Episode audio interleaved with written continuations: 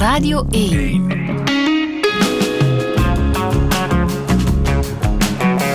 Douche. Met Friede Lesage. Touché met stand-up comedian Dena Vadani. Goedemorgen. Goedemorgen. Of moet ik zeggen stand-up comedienne? Ik Wat heb je stand-up comedian is zo cool. Ja, zo klinkt goed bij jou. Hollywood. Ja. ja. Hoe was het gisteren? Want gisteren had jij een eh, behoorlijk drukke dag en avond. Ja, ik, heb, eh, ik was een van de presentatoren van de Ceremonie des Magritte. Dus de, de Belgische Franstalige Oscars. En ik mocht prijzen uitreiken. En ik heb ook eh, de beste Vlaamse filmprijs mogen geven. Ja. En dat was voor La Civile. Ja, omdat je Nederlands spreekt. Ja, ze dachten, haha, leuk. Leuke knipoog. en ik dacht, of course, ik ben inderdaad meertalig. Dus geef me maar de, de, de Vlaamse kant van deze ceremonie. Maar het was een goed jaar voor de Franse film, hè? Een Heel zeer goed goed jaar. eh, jaar voor de Franstalige Belgische film, zo moet ik het zeggen. Absoluut. En eh, ik moet wel zeggen, ik had twee favorieten en ze zijn alle twee gewonnen. Het was En Monde van Laura Wandel en La Civile van Ja. Theodora. En Une Vie des Mondes natuurlijk. Natuurlijk. Heeft ook zeven Ja, ja, binnengehaald. En eh, Monde, die kennen we iets beter bij ons. Ook eh, zeven Magrittes, films die jij ook zelf allemaal hebt bekeken. Ja, ja, natuurlijk. Ik heb eh, het geluk gehad om Monde en eh, La Civile in Cannes te zien. Mhm. Tijdens de, de opening, de première. Dus het was eh, een heel intense sfeer. En eh, heel mooie films. Dus. Maar het feit dat jij gevraagd wordt om zo'n uitreiking, zo'n ceremonie mee te eh, presenteren, heeft natuurlijk te maken met het feit dat jij een Wallon connu bent. ik zou zeggen Bruxelloise connu. Want ik, Ja? ik, Wallonië is zo voor mij een, een, een meer een onbekend gebied. Ik voel mij super Brussels. En eh, ik hoor vaak Vlamingen zeggen dat ik bekend ben in, in Wallonië. Maar ik voel dat niet, of veel minder. Ik, ik voel dat ik gewoon mijn ding doe in Brussel. ja, maar je hebt ook een talkshow Ja. Proximus Pix Plus. Ja. En dat gaat opnieuw van start Ja, vanaf dus vanaf week? morgen eigenlijk dragen we seizoen drie. Mhm. We hebben al twee seizoenen met superleuke Franstalige gasten. Maar daarvoor En, komen ze eh, dus ook bij jou terecht? Komen ze bij mij en eh, ja, ik, ik praat graag. Ah, daarmee of heeft het het te nu maken. jokes is, of gewoon op een zondagochtend met ja, ik praat graag en ik deel graag. En eh, ik hoor graag de verhalen Ja. van, van de mensen. Ja, en je zit ook in Matin Première Ik op zat in radio. een première. Het is nu even on hold, dus eh, we zullen zien wat... Omdat eh, het wat te veel is. Ja, het is veel op mijn agenda inderdaad. dus, Ja, eh, en daar geef je commentaar op het, op Op het nieuws. Ja, Ja. ja, ja. Hoe zou jij jezelf omschrijven? Ik denk dat ik heel emotioneel ben. Ik denk dat ik grappig ben. En ik denk dat ik het niet kan laten om toch soms een beetje poëtisch te zijn. Het zit in mijn, in mijn cultuur, in mijn bloed. Ja, dat denk je. Ik Wil denk dat het. zeggen dat je jezelf niet zo goed kent? Ik, dat is omdat ik misschien eh, verlegen ben om het echt Ja? toe te geven. Ja. Ja, ja. Om het toe te geven. ja, om het toe te geven. Om te zeggen, ik ben grappig, emotioneel en poëtisch. Aha, ja. Maar je mag toch? Dat, mag. Ja. Het is zo raar, want weet je, nu dat ik een beetje meer en meer in, in de mediawereld kom, is het gewoon zo raar om over mezelf te spreken. ja. Weet je, het is zo'n raar gevoel. Dus, dus ja, ik heb nog het gevoel dat ik in mijn klas zit en dat ik een spreekbeurt moet doen. En nu is het zo, oké, een spreekbeurt, maar dan voor, voor heel veel Heel mensen veel die mensen. kijken of luisteren. Dus Ja. heel emotioneel. Jouw eh, gebruikersnaam op eh, Instagram en Twitter is Dena Diva. ja. Zit er ook een diva Ja. in jou? Eh, ten eerste is de diva een, een, een anagram van mijn achternaam. Dus vandaar ook. Mhm. En het is een eh, nickname dat mijn klasgenoten mij gaven toen ik op, eh, op, de, op Sint-Lucas zat. En eh, ik weet niet waarom. Ik denk dat er iets was dat, dat dit leken dat ik dat dit lijken dat ik misschien een diva ben, omdat ik weet wat ik wil of hoge eisen heb op creatief, creatief vlak of zo. En dus het, ah, diva, diva. En dan dacht ik, oké, Dena Diva, het is ook een anagram van mijn achternaam, dus laten we Dena Diva gebruiken. En bijvoorbeeld gisteren bij Les Magritte eh wou de stylist dat ik ook zo een, een, een, een jurk draag. En ik voel mij veel beter in een kostuum, maar dan dacht ik, oh, laten we die diva-kant naar boven komen. En jij hebt En het gedaan? Ja, het was super cool. Ik voelde mij zo een moderne Liza Minnelli. Lang eh, kleed. ja, lang kleed. Eh, Hoge hakken ook? Hoge hakken van Louboutin. En ik heb dan Mhm. opgezocht, want ze deden pijn, maar ik heb opgezocht hoeveel ze kosten. En dan dacht ik, oké, voor die prijs wil ik wel pijn hebben. En eh, nee, Heel dus ja, is ik denk dat, dat, er een diva in mij zit. Ik denk dat elke Iraanse vrouw een diva is. Ja, maar soms denk je ook, ehm, ik ben een beetje raar. Ja. Niemand kan zich met mij identificeren. Ja, ik heb, ik heb heel vaak in mijn leven gehoord dat ik raar ben. En iedereen zei, raar, maar de goede raar. dus ik denk dat ik ehm, ik voel dat ik anders denk en dat ik anders reageer. Bijvoorbeeld, ehm, we moesten een... eh, ik, ik heb aan de ULB gestudeerd, maar aangezien ik een Vlaams diploma van, van, van secundair had behaald, moest ik een examen laten... Een examen doen om te bewijzen dat ik Frans kan. Maar je suis bilingue. En ik deed het examen en ik was gefaald omdat de samenvatting dat je moest maken van de tekst, ik had op zo'n rare manier nagedacht dat ze dachten dat ik gewoon geen Frans kan, omdat ik het zo raar had samengevat. En dan kwam ik mijn resultaat halen en ik sprak gewoon normaal Frans en dan zei ze, ah nee, je, je kan niet niet geslaagd zijn, je bent duidelijk perfect Franstalig, dus, ik, dus het is oké, maar het is gewoon, je denkt heel raar. En dan dacht, ik, I know. Dus ja, mijn hersenen maken rare verbanden, rare connecties, maar ik denk dat dat ook is wat mij helpt om een show te schrijven, want bij comedy is wat werkt het onverwachte. En ik denk dat ik dat onverwachte misschien goed kan bereiken. Dat belooft voor dit gesprek. Kijk eens aan. Dena Vadani, welkom.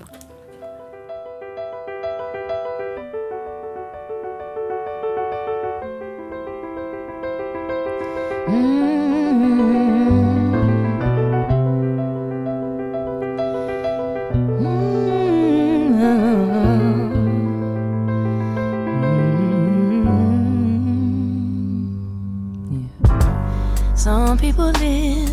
for the fortune. Some people live just for the fame. Some people live for the power, yeah. Some people live just to play the game.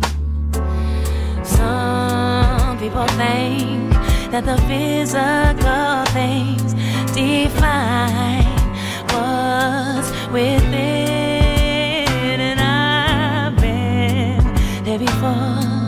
But that life's a bore, so full of the superficial.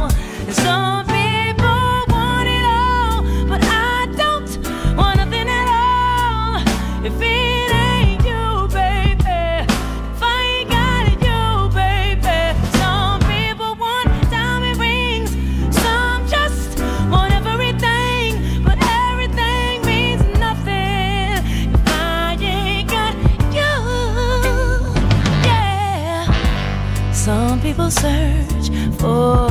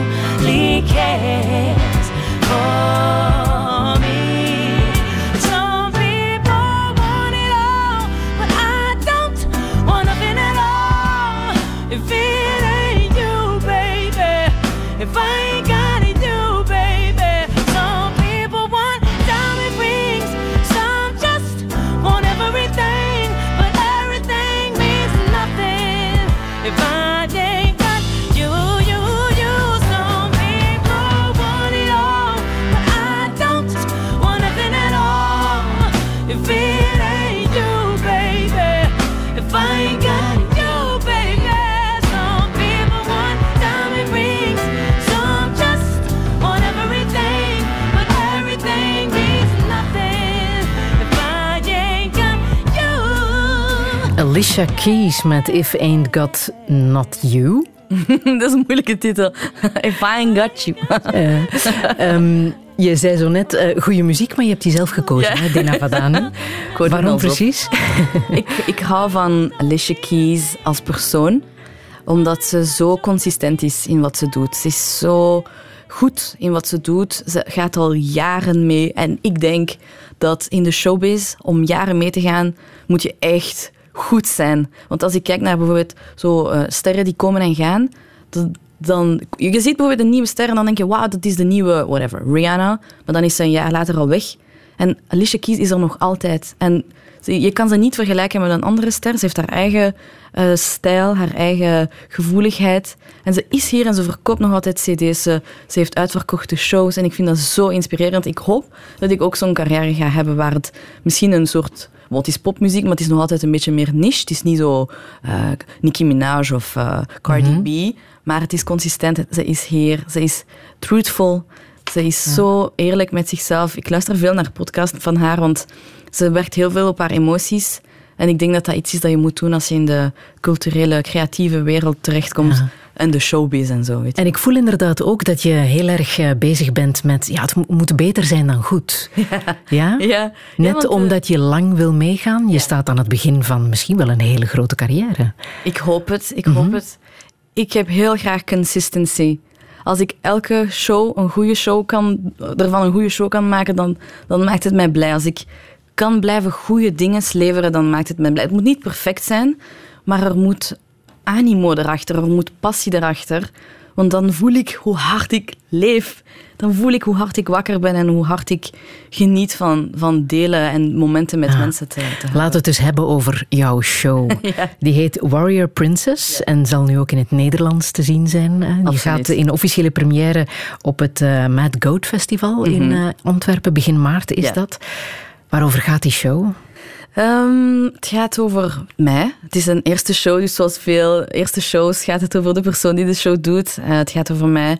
Het gaat over het feit dat ik eh, Iraanse vrouwen als warriors beschouw en eh, Europese of Belgische vrouwen als princesses, omdat ze al meer rechten hebben dan in Iran.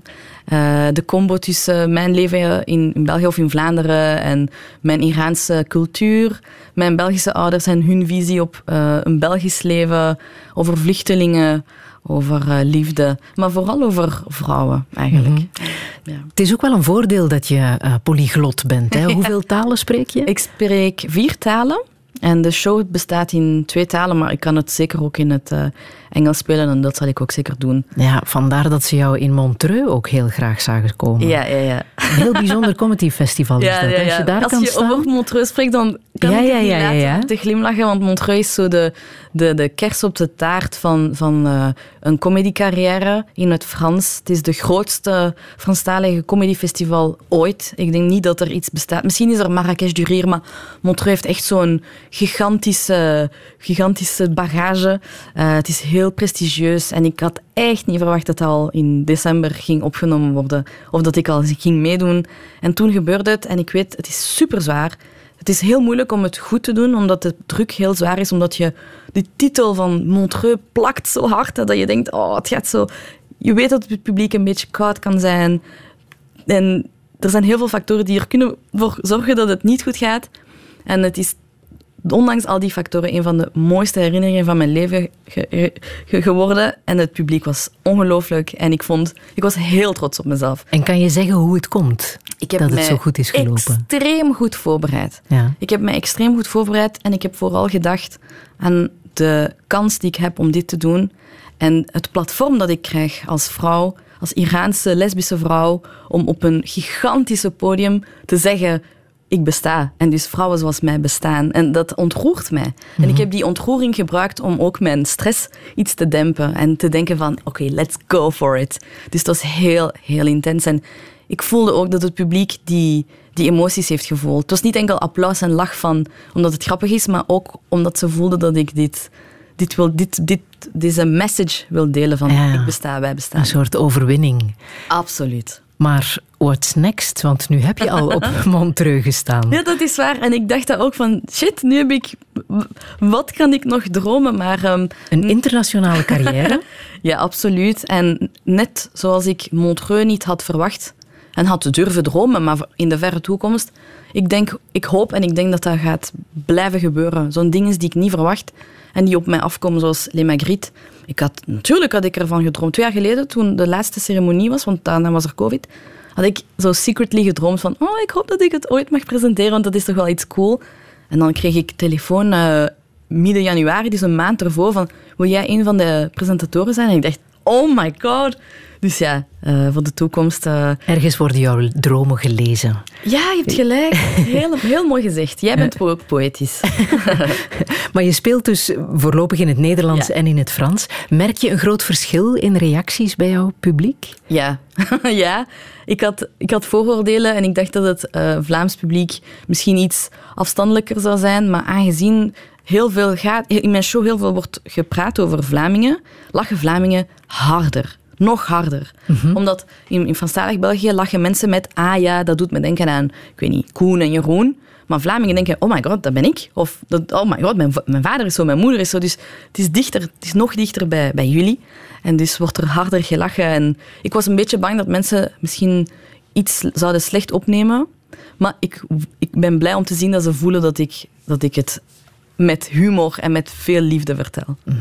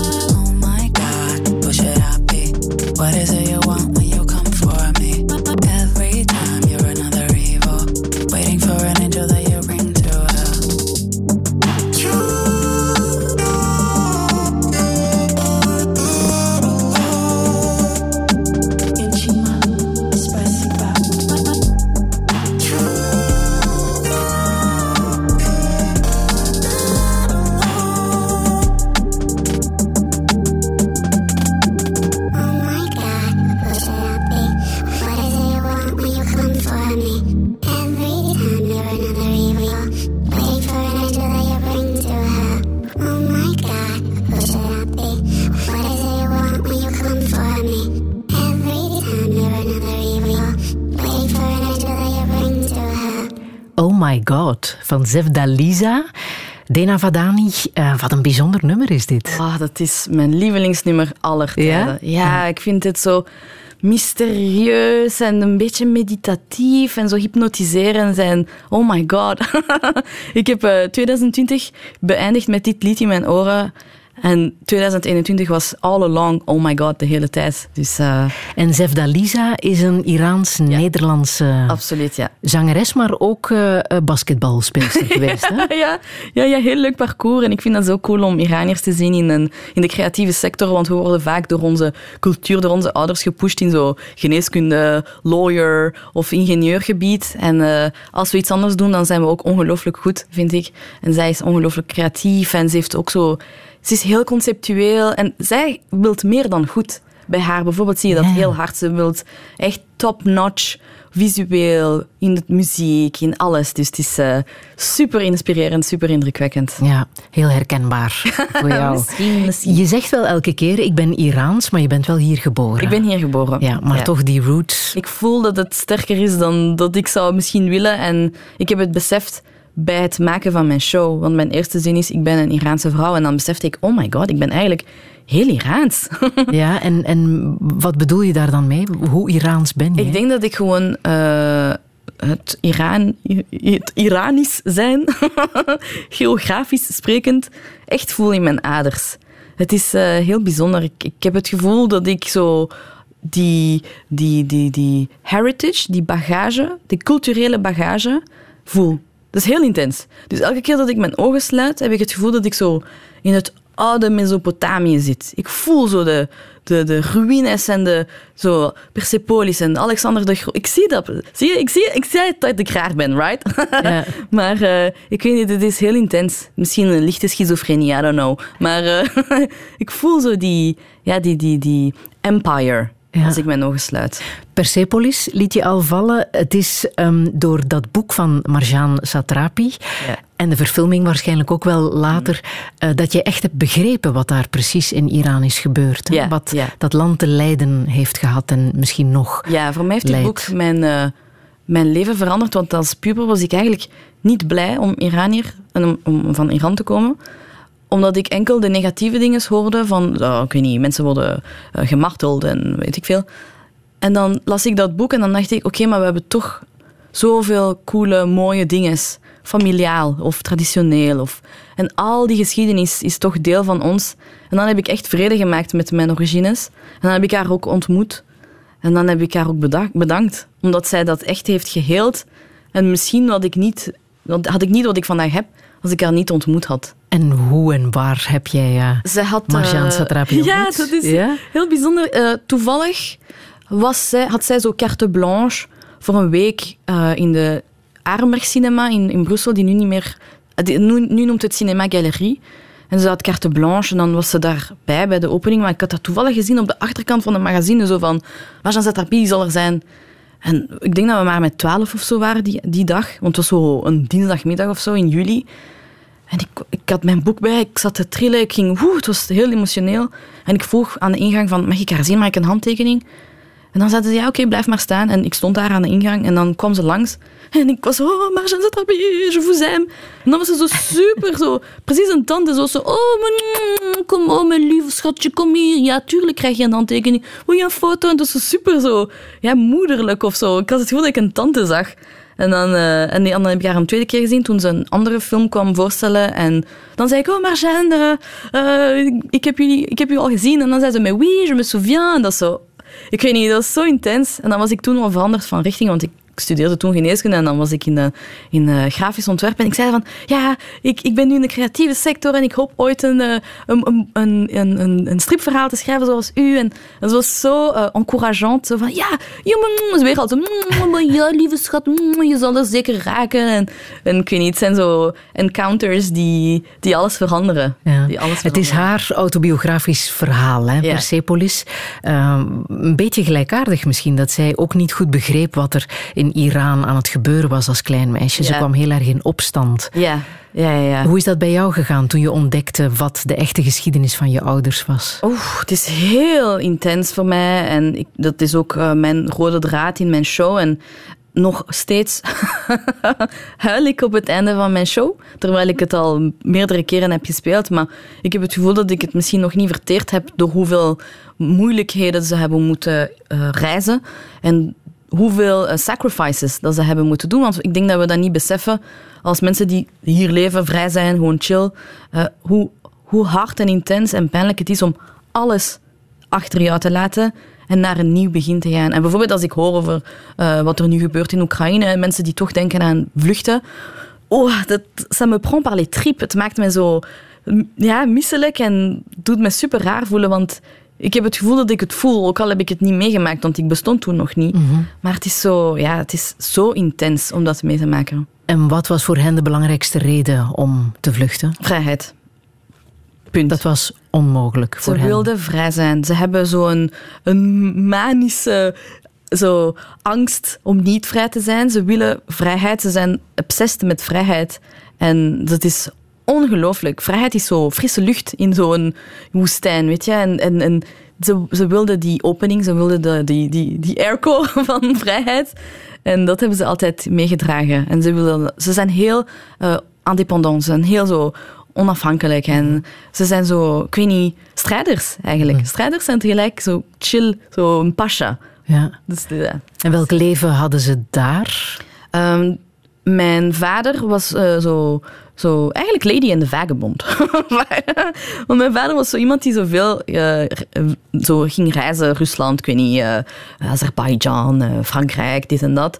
En hij kwam telkens terug naar Iran, maar hij zei dat hij altijd wel voelde dat hij zo ehm, liever buiten was. Omdat hij zoiets had van, eh, ik voel mijn vrijheid zo meer en meer restrained. Mijn moeder... ehm, zij, dat was een ander verhaal. Zij, kende, zij was getrouwd en dan ging ze scheiden. En dan als je scheidt in Iran, dan mag je, heb jij het recht niet om je kind te, te, te houden. Dus de vader heeft het recht om de kind te... Ik weet niet goed hoe dat je dat moet uitleggen. De, de, de, Het hoederecht. Voilà, eh, hoederecht, ja. dat was het woord dat ik zocht. En mijn moeder kon dat niet aan, omdat, eh, om nooit meer haar dochter te zien, mijn zus. En dan eh, is ze gevlucht. Is ze gevlucht met haar dochter. En die vader is mijn moeder super dankbaar. Dat is gek, hè? Want je zou denken, oei, drama en. En hij is super dankbaar dat mijn moeder is weggegaan met, met, met haar dochter. Want dankzij haar vlucht heeft mijn zus vrijheid.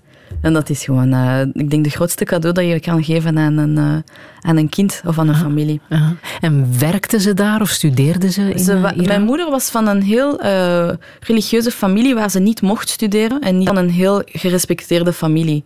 Dus dat was nog crazier voor haar om zo al die, al die ja, bagage en al die geschiedenis van haar familie achter te laten. Om echt letterlijk van nul te beginnen Mhm. hier. Ik denk dat ze met 20 euro in haar zak eh, is gestart. Dus heel En jouw vader? Heeft Mijn gestudeerd? vader heeft in Iran verschillende, eigenlijk een beetje zoals mij, zo verschillende studies gedaan, verschillende keren gestopt. En dan eh, is hij, denk ik, hier gewoon eh, gekomen, ook zonder echte diploma. Maar heeft hij, was wel ehm, altijd geboeid door talen. Dus hij sprak al Frans voordat hij naar hier kwam. Dus hij heeft eigenlijk eh, sinds vroeger heel veel vluchtelingen geholpen in Iran, die bijvoorbeeld wilden vluchten. En eenmaal hij hier was, heeft hij ook heel veel Iraniërs geholpen met hun papieren, terwijl hij zelf ook vluchteling was. En vandaag de dag is hij nog altijd vrijwilliger tolk voor vluchtelingen. Dus ik vind dat, ja, ik, ik ben nu ontroerd om te denken hoe hard hij vluchtelingen helpt. Ja. En jouw moeder, wat doet zij? Mijn moeder is nu therapeut, dus zij heeft... eh, dus ze mocht niet studeren, maar haar droom was om te studeren. Dus ze heeft op latere leeftijd gestudeerd. Eh, dus nu is ze therapeut en ze wil vooral eh, vluchtelingen helpen, Iraniërs helpen, die, ja, die, die meemaken wat zij 30 jaar geleden heeft meegemaakt. Dus ah, ik vind dat zo ontroerend dat zo de, de, de, de, de cirkel gaat zo door en we helpen, we helpen. En bijvoorbeeld iets dat we, mijn moeder altijd deed, was toen ze hier waren, was, ze hadden geen geld, dus ze gingen naar eh, de leger des heils om zo kasten te ja, kopen. Dat, kost niet, dat kostte niks. En wij geven altijd alles aan de leger des heils. Alles. Zelfs dingen die misschien zo voor 100 euro of zo kunnen verkocht worden online. We geven alles terug aan het leger des heils om het zo die wiel te laten draaien. Dus het is heel ontroerend.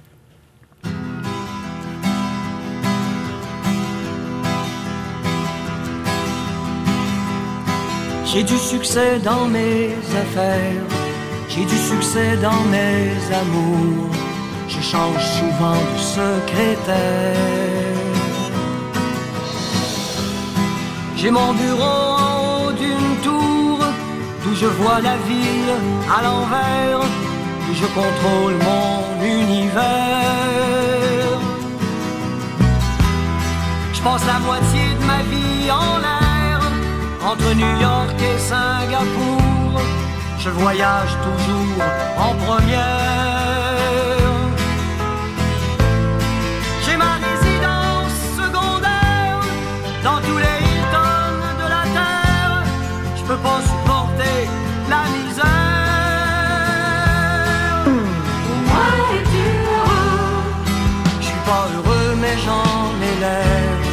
J'ai perdu le sens de l'humour. Depuis j'ai le sens des affaires.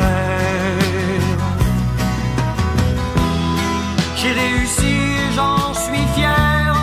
Au fond, je n'ai qu'un seul regret. Je fais pas ce que j'aurais voulu faire.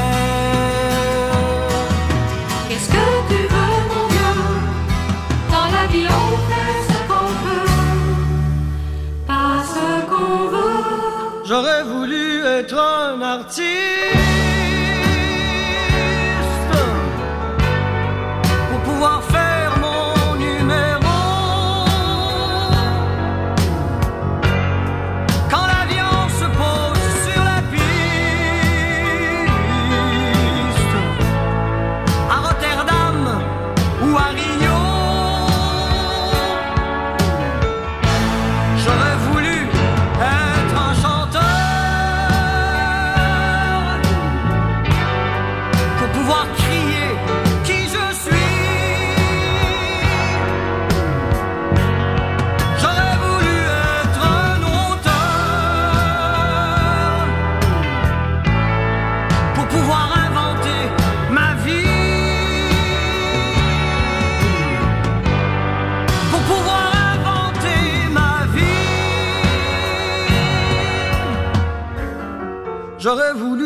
être un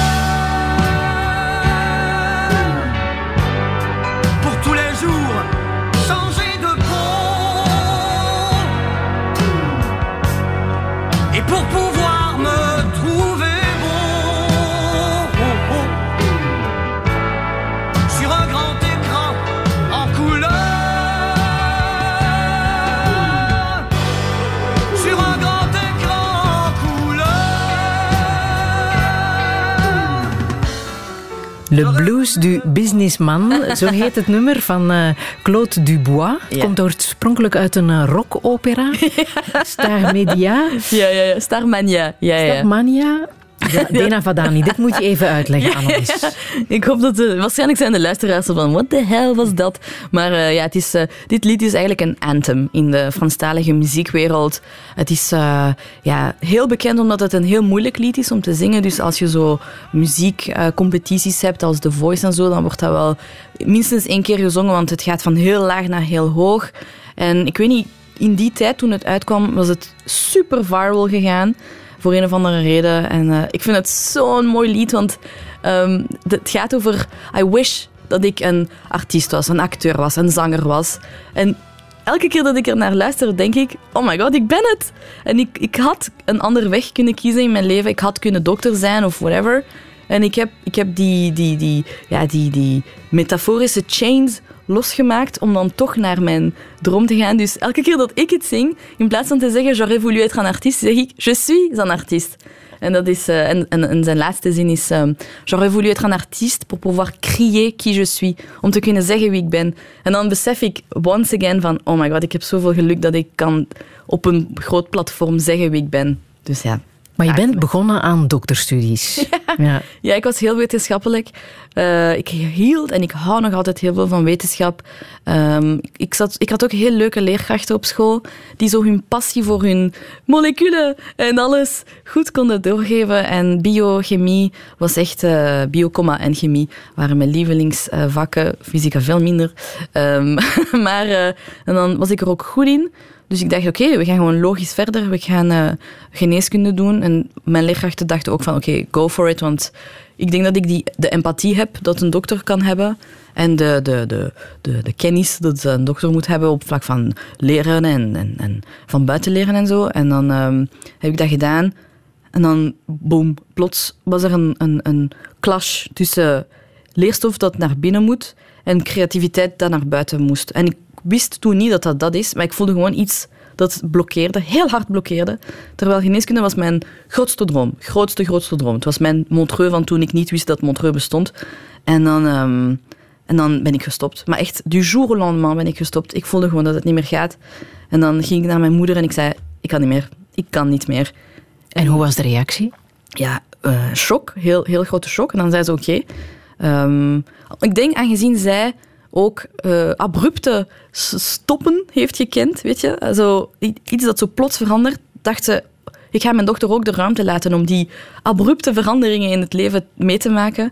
Maar ze was wel ongerust, dus ze zei, oké, rust maar. En je herpakt het wanneer je kan. En dan toen ze zag dat ik minder en minder zeg van ik ga herbeginnen, ik ga herbeginnen, ik ga misschien biomedische doen, ik ga misschien eh, enkel chemie, enkel bio en, en ik bouwde het zo af. Enkel dit, misschien, misschien labotechnicus, misschien dit. misschien- en dan ging het zo meer en meer naar achter. Dus ze was een beetje aan het flippen omdat ze ook niet veel anders kent. Want in Iran, ik heb het gevoel, alleen in haar familie alleszins, wordt er niet veel gesproken over andere eh, jobs die je kan doen in je leven. En eh, Want je zei zo net dokter worden, advocaat, Ja, dat ja. is zo bijna ja, de mainstream. Exact. Daar ga je voor. Ja, en je hebt niet zoals hier zo, eh, hoe noemt dat, zo beroepsdagen waar mensen komen vertellen over hun beroep. En kunst in haar hoofd, ze dacht dat ik dan, ik weet niet, eh eh, tamboerijn ging spelen in een carnaval of zo. Dus voor haar was dat niet iets dat, dat mij geld zou opbrengen, dat mij een stabiel leven zou geven. En dan, eh, maar ik denk dat ze mij ook vertrouwde en wist van whatever dat ze gaat doen, ze gaat het, met, met- ze gaat het serieus nemen. En dan heb ik dan kunst gestudeerd. En dan, en ze was daar oké mee. En dan, ik denk dat ze mij heeft laten doen eigenlijk. Net zoals haar moeder haar heeft laten doen uiteindelijk. Zoals ook zo'n vrije elektron heeft ze me ook laten doen. En vandaag de dag zegt ze constant, ik ben zo blij dat je bent gestopt met geneeskunde, want ik zie hoe gelukkig je bent en ik zie hoe ongelukkig dokters zijn. Dus, alleen niet alle dokters natuurlijk, maar het is een heel zwaar leven. Eh, een Iraans, mijn Iraanse dermatoloog, toen ik zei van, oh, ik ga geneeskunde doen, zei van, doe het niet. Ja. Ze zei, het is zo zwaar, het is zo intens. En als je het doet voor het geld, doe het zeker niet. Maar dat was zeker niet eh, de, de bedoeling. Dat was niet voor het geld, dat was echt voor de passie van de wetenschap. Ze zei, als je een andere weg kan kiezen, doe het. Dan heb ik het toch gedaan. En dan heb ik toch die, die, ja, die clash gevoeld in mijn Ja. hersenen. Dus Maar dan heb je een kunstopleiding gevolgd, dan ben je nog altijd geen stand-up Nee, eh, inderdaad. comedian. hè? inderdaad. Maar ehm, in mijn, mijn kunststudies was mijn concept vaak leuk en grappig. En dan... eh, de uitvoering was heel slecht, want ik ben niet zo'n goede kunstenaar in, in zo tegenen en zo. Maar de concept was sterk genoeg om mij genoeg punten te leveren. En dan bij mijn, eh, met mijn, mijn eh, bachelorproef, bij mijn eindejaarsproject, had ik een fake bedrijf gemaakt die vluchtelingen saboteert. En zich voordoet als een leuk, goed eh, bedrijf die vluchtelingen helpt. Dus er was een heel concept aan, aan vast. En ze vonden het superleuk. En wat mij, denk ik, mijn, mijn punten heeft gebracht, is de show die ik er rond had gedaan. Dus ik speelde de woordvoerder en ik was volledig in de rol van de woordvoerder. En de leerkrachten moesten echt lachen en, en het was gewoon te leuk. En dan zeiden ze, zij zeiden ook van, zou je niet eens gaan kijken om, om toneel of zo te doen? En dan dacht ik, oké, laten we gewoon nieuwe studies doen. Boom. Who, who cares? en dan eh, heb ik een ingangsexamen gedaan was ik bij de acht laatste. Ik voelde me ook zo in The Voice. En dan zeiden ze, bij de, bij de resultaten zeiden ze, je bent veel te grappig om toneel te doen. Jij bent niet gemaakt om teksten van anderen te interpreteren. Je bent gemaakt om je eigen ding te doen en vooral mensen te doen lachen. En ik voelde me dan zo in een, in een portal naar een nieuwe wereld die zich opende. En dan dacht ik, oké, let's go for it. Maar dan sta je nog altijd niet op dat podium natuurlijk. je hebt gelijk. En dan die, die dag zelf, dus die, die jury, zei... Ik zei van, hoe begin je aan? Want Ah. ik had daar nooit aan gedacht. Het was niet een droom. Het was echt niet Want hoe goed kende jij dat milieu van stand-up comedy? Ik, kijkte, ik, keek zo naar eh, de, de bekende comedians. Bijvoorbeeld Gad Elmaleh is heel bekend in, eh, in, eh, in Frankrijk en België. Dus ik keek naar hem, ik keek naar Florence Foresti. Maar dat was, ik dacht nooit, oh, ik wil dat doen. Ehm, het enige wat ik wel wou doen, eh, was eh, in Saturday Night Live in Amerika spelen. For, for one reason or another. En, dan, ehm, en, zij zeiden, er is een eh, workshop van stand-up in Antwerpen. De, de Joker. Bel ernaar. Ik belde die dag zelf. Er bleef één plaats over voor de workshop die de week erna begon. En dan begin je zo'n workshop. Het is heel kort. Dus het is drie keer drie uur. Waar je leert een micro vasthouden. De structuur van een, van een, van een grap. En dan zeggen ze ook, vanaf nu sta je alleen en schrijf je ja, drie minuten comedy. Je probeert het voor een publiek. En als het goed is, dan schrijf je er acht, dan schrijf je er twaalf, dan schrijf je er dertig. En dan, na zoveel jaar zit je aan een volledige show. Dus zo is het begonnen. Ja, en nu sta je ondertussen vijf jaar Ja. verder na jouw allereerste optreden. Wat weet jij nog van dat eerste optreden? Eh, ik, ik weet er alles van. Het was dus de, de- het toonmoment van die... Na die workshop had je een toonmoment. En dan, eh, ik denk dat het eh 2 november was, 2016. De Joker, mijn vrienden waren daar. En eh, de, de, de twee eh, leerkrachten, Bas Birker en Volker van der Meulen, waren daar. En ah, ik voelde mij zo goed. Ik voelde echt... Ik had het gevoel dat ik zo vier harten heb. En eh, waarschijnlijk waren het heel slechte jokes. Ik weet niet exact meer wat ik vertelde, maar eh, ik weet nog dat, mijn, dat Fokke en Bas echt keken van... Oké. En, en dat was voor mij zo'n stempel van... Oké, zoals mijn moeder en mijn vader zo'n stempel kregen van... Oké, je mag België binnen. Had ik het gevoel dat ik zo'n stempel kreeg van... Je mag de comedywereld binnen. En, Ja. dan, eh, En nu zit je daarin. en ik zit daar en... En het voelt goed. en het voelt ongelooflijk goed. Ik heb recent mijn, mijn show getry-out in The Joker voor Fokke. En ik ben blij dat ik zag dat hij heel hard moest lachen en ook ontroerd werd.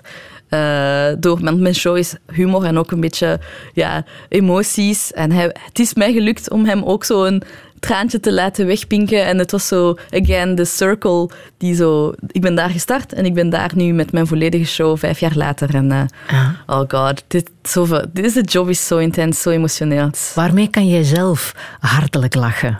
Wie of wat doet jou Ehm, lachen? Mijn, mijn vrienden, eh, mijn beste vriendin, doet me heel hard lachen. Want ik denk dat we onze eigen, in onze eigen bubbel zitten. Eh, met mijn vriendin doet mij super hard lachen. Want zij is heel, ze is, ze is heel chic. Ze, weet je, ze is diplomaat. Het is heel, het is heel formeel. Het is heel mooi. En dan heeft ze zo haar privé, eh privékant. ik, ben, ik ben zeker dat ze nu denkt, nee, Dana zegt niks. Eh, ze heeft haar privékant waar, ze dan ze, waar ze zo dan luistert naar zo super stoere rapmuziek. En zo Nicki Minaj en Cardi B. En dan zit ze daar zo te dansen. En dat doet mij super hard lachen. En ik weet niet, het is zo, het is zo leuk en zo grappig om zo het contrast te zien tussen privésfeer en, en professionele sfeer. En ik weet niet, al die energy die, die vrijkomt is gewoon hilarisch.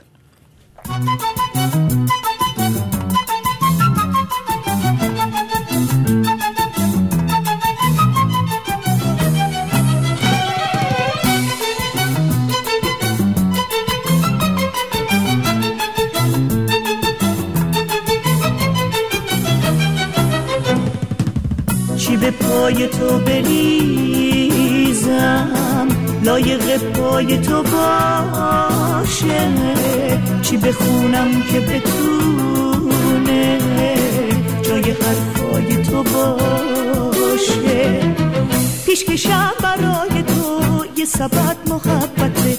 از تو یک تبسمم واسه من غنیمته.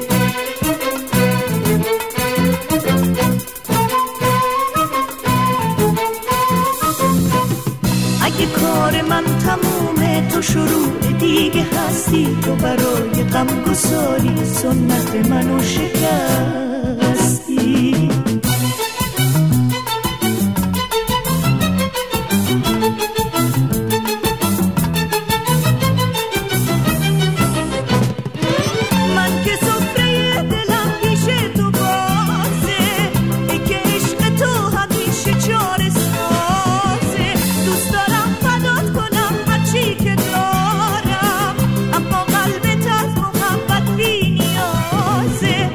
اگه کار من تمومه. تو شروع دیگه هستی. تو برای غم گساری سنت منو شکستی.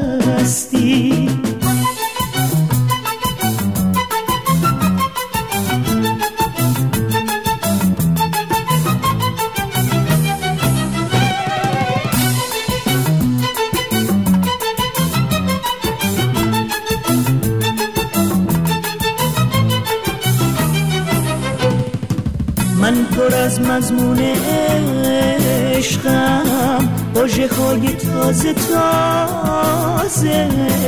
بیبی عشقم برای اون که می‌خواد دل ببازه. پیشکشم برای تو یه سبد محبته. از تو یک تبسمم واسه من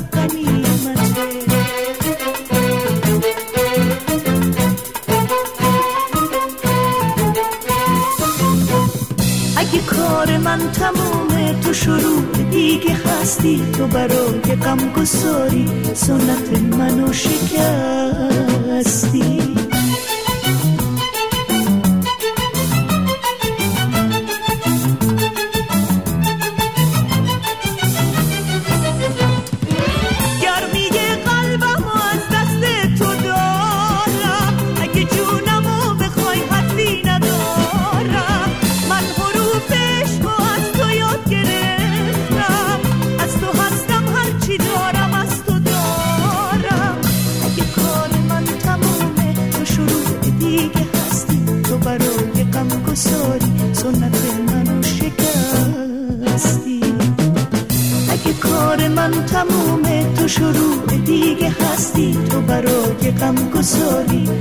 سنت منو شکستی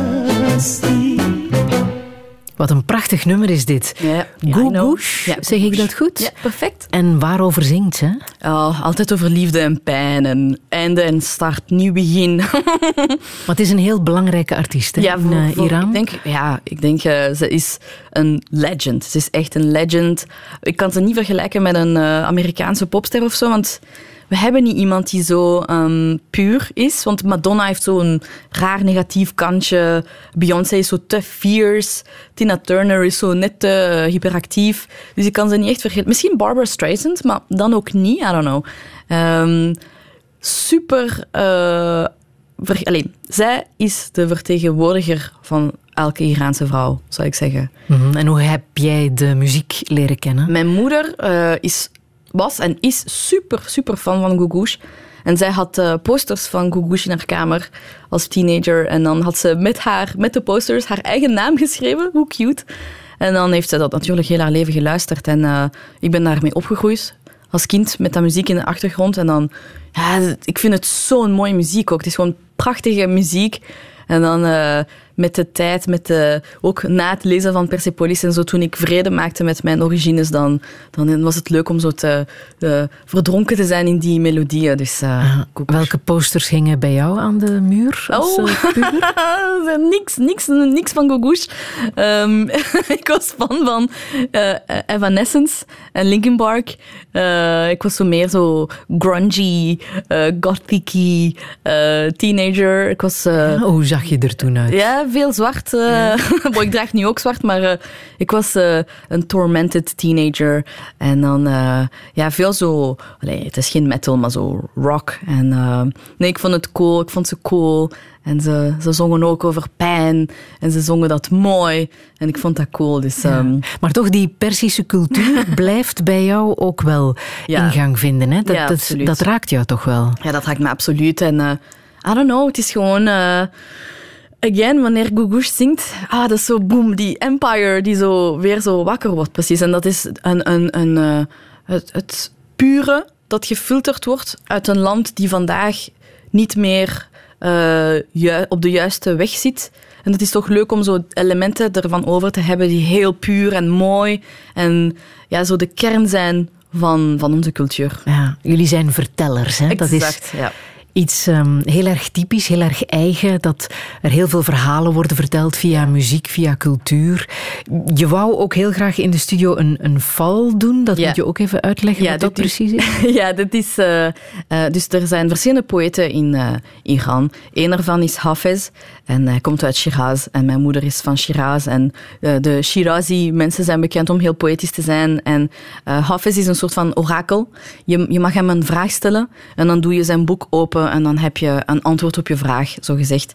En dan, eh, mensen doen dat vaak voor ze op reis gaan of als ze een liefdesvraag hebben of gaan trouwen of gewoon anything waarvoor je een vraag hebt van wat gaat er gebeuren in die situatie of komt dit goed, dan ja, open je je boek en dan heb je een val. Zullen we dat eens doen? Oké. Ik zal... Ik laat het aan jou hoor. Ja. Up. Oké. Ik heb een eh, Engelstalige versie gepakt. Ja. ik zal het eventjes lezen. Het is heel pompeus. En eh, het leuke eraan is, is dat je... Ik denk dat elke persoon iets eruit kan interpreteren dat hij of zij wilt. Maar ik zal het even voorlezen. If from this ruined house homeward, homeward bound, and if I arrive there sane and sound, and from this journey safely return, I promise to enter the first tavern on my round. I will tell on this path what I found, To the tem- temple I'll dance, cup in hand, to harp's sound. If those upon the path speak of their heartache, strangers to the path will not see my face frowned. From now on, my hands will only brush beloved's locks, my insane heart's desires, my senses hound. If I see the brow of my beloved face, I will prostrate and constantly kiss the ground. Happy is the moment that, like Hafiz, with his help, we two are happily with beloved homeward bound. Dat is wel En nu- heel cute. En nu moet jij dat interpreteren en bekijken in hoeverre dat, dat op jou van Ja, dat- toepassing is. Ja, dan moet je. Dus als je bijvoorbeeld een vraag zou stellen van, eh, ik weet niet, hoe gaat het met mijn relatie? Dan is dit duidelijk een antwoord op. Het gaat heel goed. Oké. Het gaat heel goed. Ehm, dus ja, het gaat over eh, liefde. Ik heb wel een andere vraag gesteld aan Hafiz voor ik de val deed. Maar eh, alleszins, wat ik voel, is dat het een heel positief antwoord is. Dus als mensen samen met mij een vraag hebben gesteld aan Hafiz thuis, dan kan ik antwoorden, het komt goed. En gel- geloof je daar nu in? Eh, ik wil erin geloven. En dan denk ik, why not? Weet je, het is inoffensief. Eh, ik ga daar niet eh, do- do- doorgaan bungee jumpen of zo. Het is inoffensief. Hoe zeg je dat in het Nederlands? Eh, dat het zo niks ergs kan veroorzaken. Dus eh, why not? Weet je, Ja. het is leuk. Is geloof op een of andere manier belangrijk in jouw leven? Ehm, ik, ben, ik zeg vaak dat ik heel spiritueel ben. Ik geloof in zo karma en, en eh, als je goede energie hebt, dan trek je goede dingen aan. Maar dat is natuurlijk niet eh, wetenschappelijk. Maar ik wil daarin geloven, omdat het het leven net iets magischer maakt. Dan is het zo net niet berekenbaar en dan heb je net dat element of surprise van oh, zie je wel dat Hafiz ja had gezegd en het klopt. Maar natuurlijk, er zijn ook keren waar het niet klopt, maar dan gaan we dat negeren om het zo... Het maakt het zo net magisch. Weet je, zoals zo rook, dat je zo op een, eh, op een tv-show... Zo al in de, Ja. Je laat zo rook op de, op de stage, zodat het zo wat eh, het beeld vult. Dat geeft zo diepte. Het is fake. Er is geen echte rook. Maar dat is het. Dat is zo die, die rook die het beeld, die het leven zo iets cooler maakt. Dat is het. ja. Geloof in de kunsten ook. Hè? Heb jij zo favoriete kunstenaars waar je grote bewondering voor hebt? Ehm, ik was, toen ik kunst studeerde, was ik super hard ontroerd met eh, Marina Abramovic, haar werk. Dat is zo'n eh, performing artist. Eh, ze maakt heel, ja, again, het, vaak over liefde en pijn en, en, en, en verdriet en intense emoties. En de manier waarop dat ze, dat in beeld bracht, vond ik ongelooflijk. En ik denk dat ik ook een beetje dankzij haar heb beseft hoe belangrijk het is om de dingen die je meemaakt ook gewoon te aanvaarden, of het nu pijnlijk is of niet. Want vanuit haar pijnlijke ervaringen heeft ze zo een mooie kunst gemaakt, dat als ze dat niet had meegemaakt, dat, dat, ze, dat ze die werken niet had gewoon. En dan Ze wordt- is op een stoel gaan zitten in het MoMA in New York. Ja, ja, ja. Daar konden mensen is in haar ogen gaan Ja, kijken. The Artist is Present. Dat is een documentaire ook die er rond bestaat. En dat is zo, ja, ze zit aan een tafel en dan heb je lange, lange, lange, lange rijen van mensen die gewoon voor haar komen zitten, een paar seconden, even een connectie maken met haar of niet. En dan gaan ze weg. En soms moest ze huilen, soms moest ze lachen, soms moest ze... Ah, dat, was zo mooi. Ik, wil, ik hoop dat ik dat ooit ga kunnen zo doen ook. Ik wil dat ook doen. Als ik zo, ik weet niet, 60 ben. En dan ook zo gaan zitten in een... Ja, dat zou heel grappig zijn als comedy show, though. En dan eh, zo die connectie maken met de mensen. En in de stilte, in de, gewoon in de stilte en in die moment, gewoon zo'n connectie, zo Bluetooth, die dan geconnect, geconnect wordt tussen twee mensen. En het is zo magisch, zo dat magische element. I love it. Ik heb nog ehm, heel mooie muziek uit een eh, film die jou heel erg heeft eh, geraakt. Ehm, The Eternal Sunshine of the Spotless Mind. Met eh, Jim Carrey en Kate Winslet. Een heel bijzondere film is dat ook. Hè? Absoluut. Waarom is die bij jou zo hard binnengekomen? Oh, ah, dat is echt... Ah, de muziek. Ah, I love Ja. it. Again, als eh, puber... Ik denk dat je als puber heel veel dingen meemaakt. Zoveel nieuwe emoties. Want je bent zo geladen, hormonaal, dat het zo... Je bent overwhelmed. En je maakt leuk... Eerste keer verliefd, eerste keer heartbreak, eerste keer dit, eerste keer dat. En dan denk je, nee, nee, ik wil die negatieve dingen niet voelen. Ik wil blijven spelen met mijn, met mijn eh, Lego's en met mijn poppen of whatever. En dan begin je die nieuwe dingen te voelen.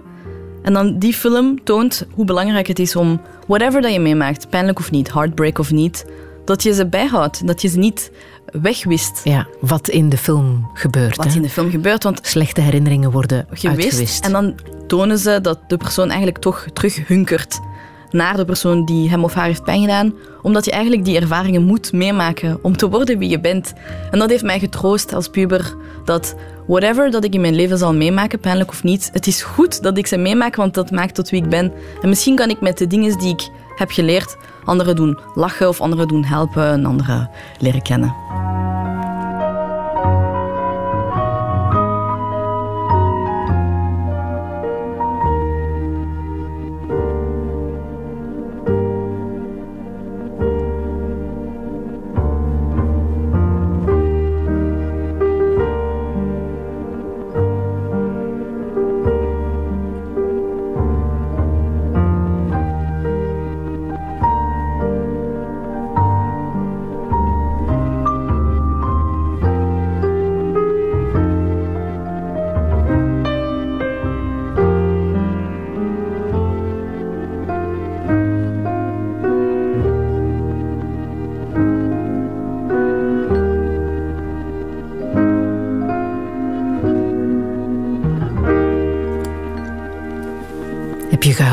Deze film, Dena Vadaan? Honderden keren. Ja, honderden keren Honderden ook keer. gezien. Ik heb het ook honderden keer gezien. En eh, op, ik kijk er veel minder naar, want eh, ik weet niet waarom het ontroert mij te hard. Ik weet nog, ik The was... eh, Eternal Sunshine of the Spotless Mind. Exact. Radio 1.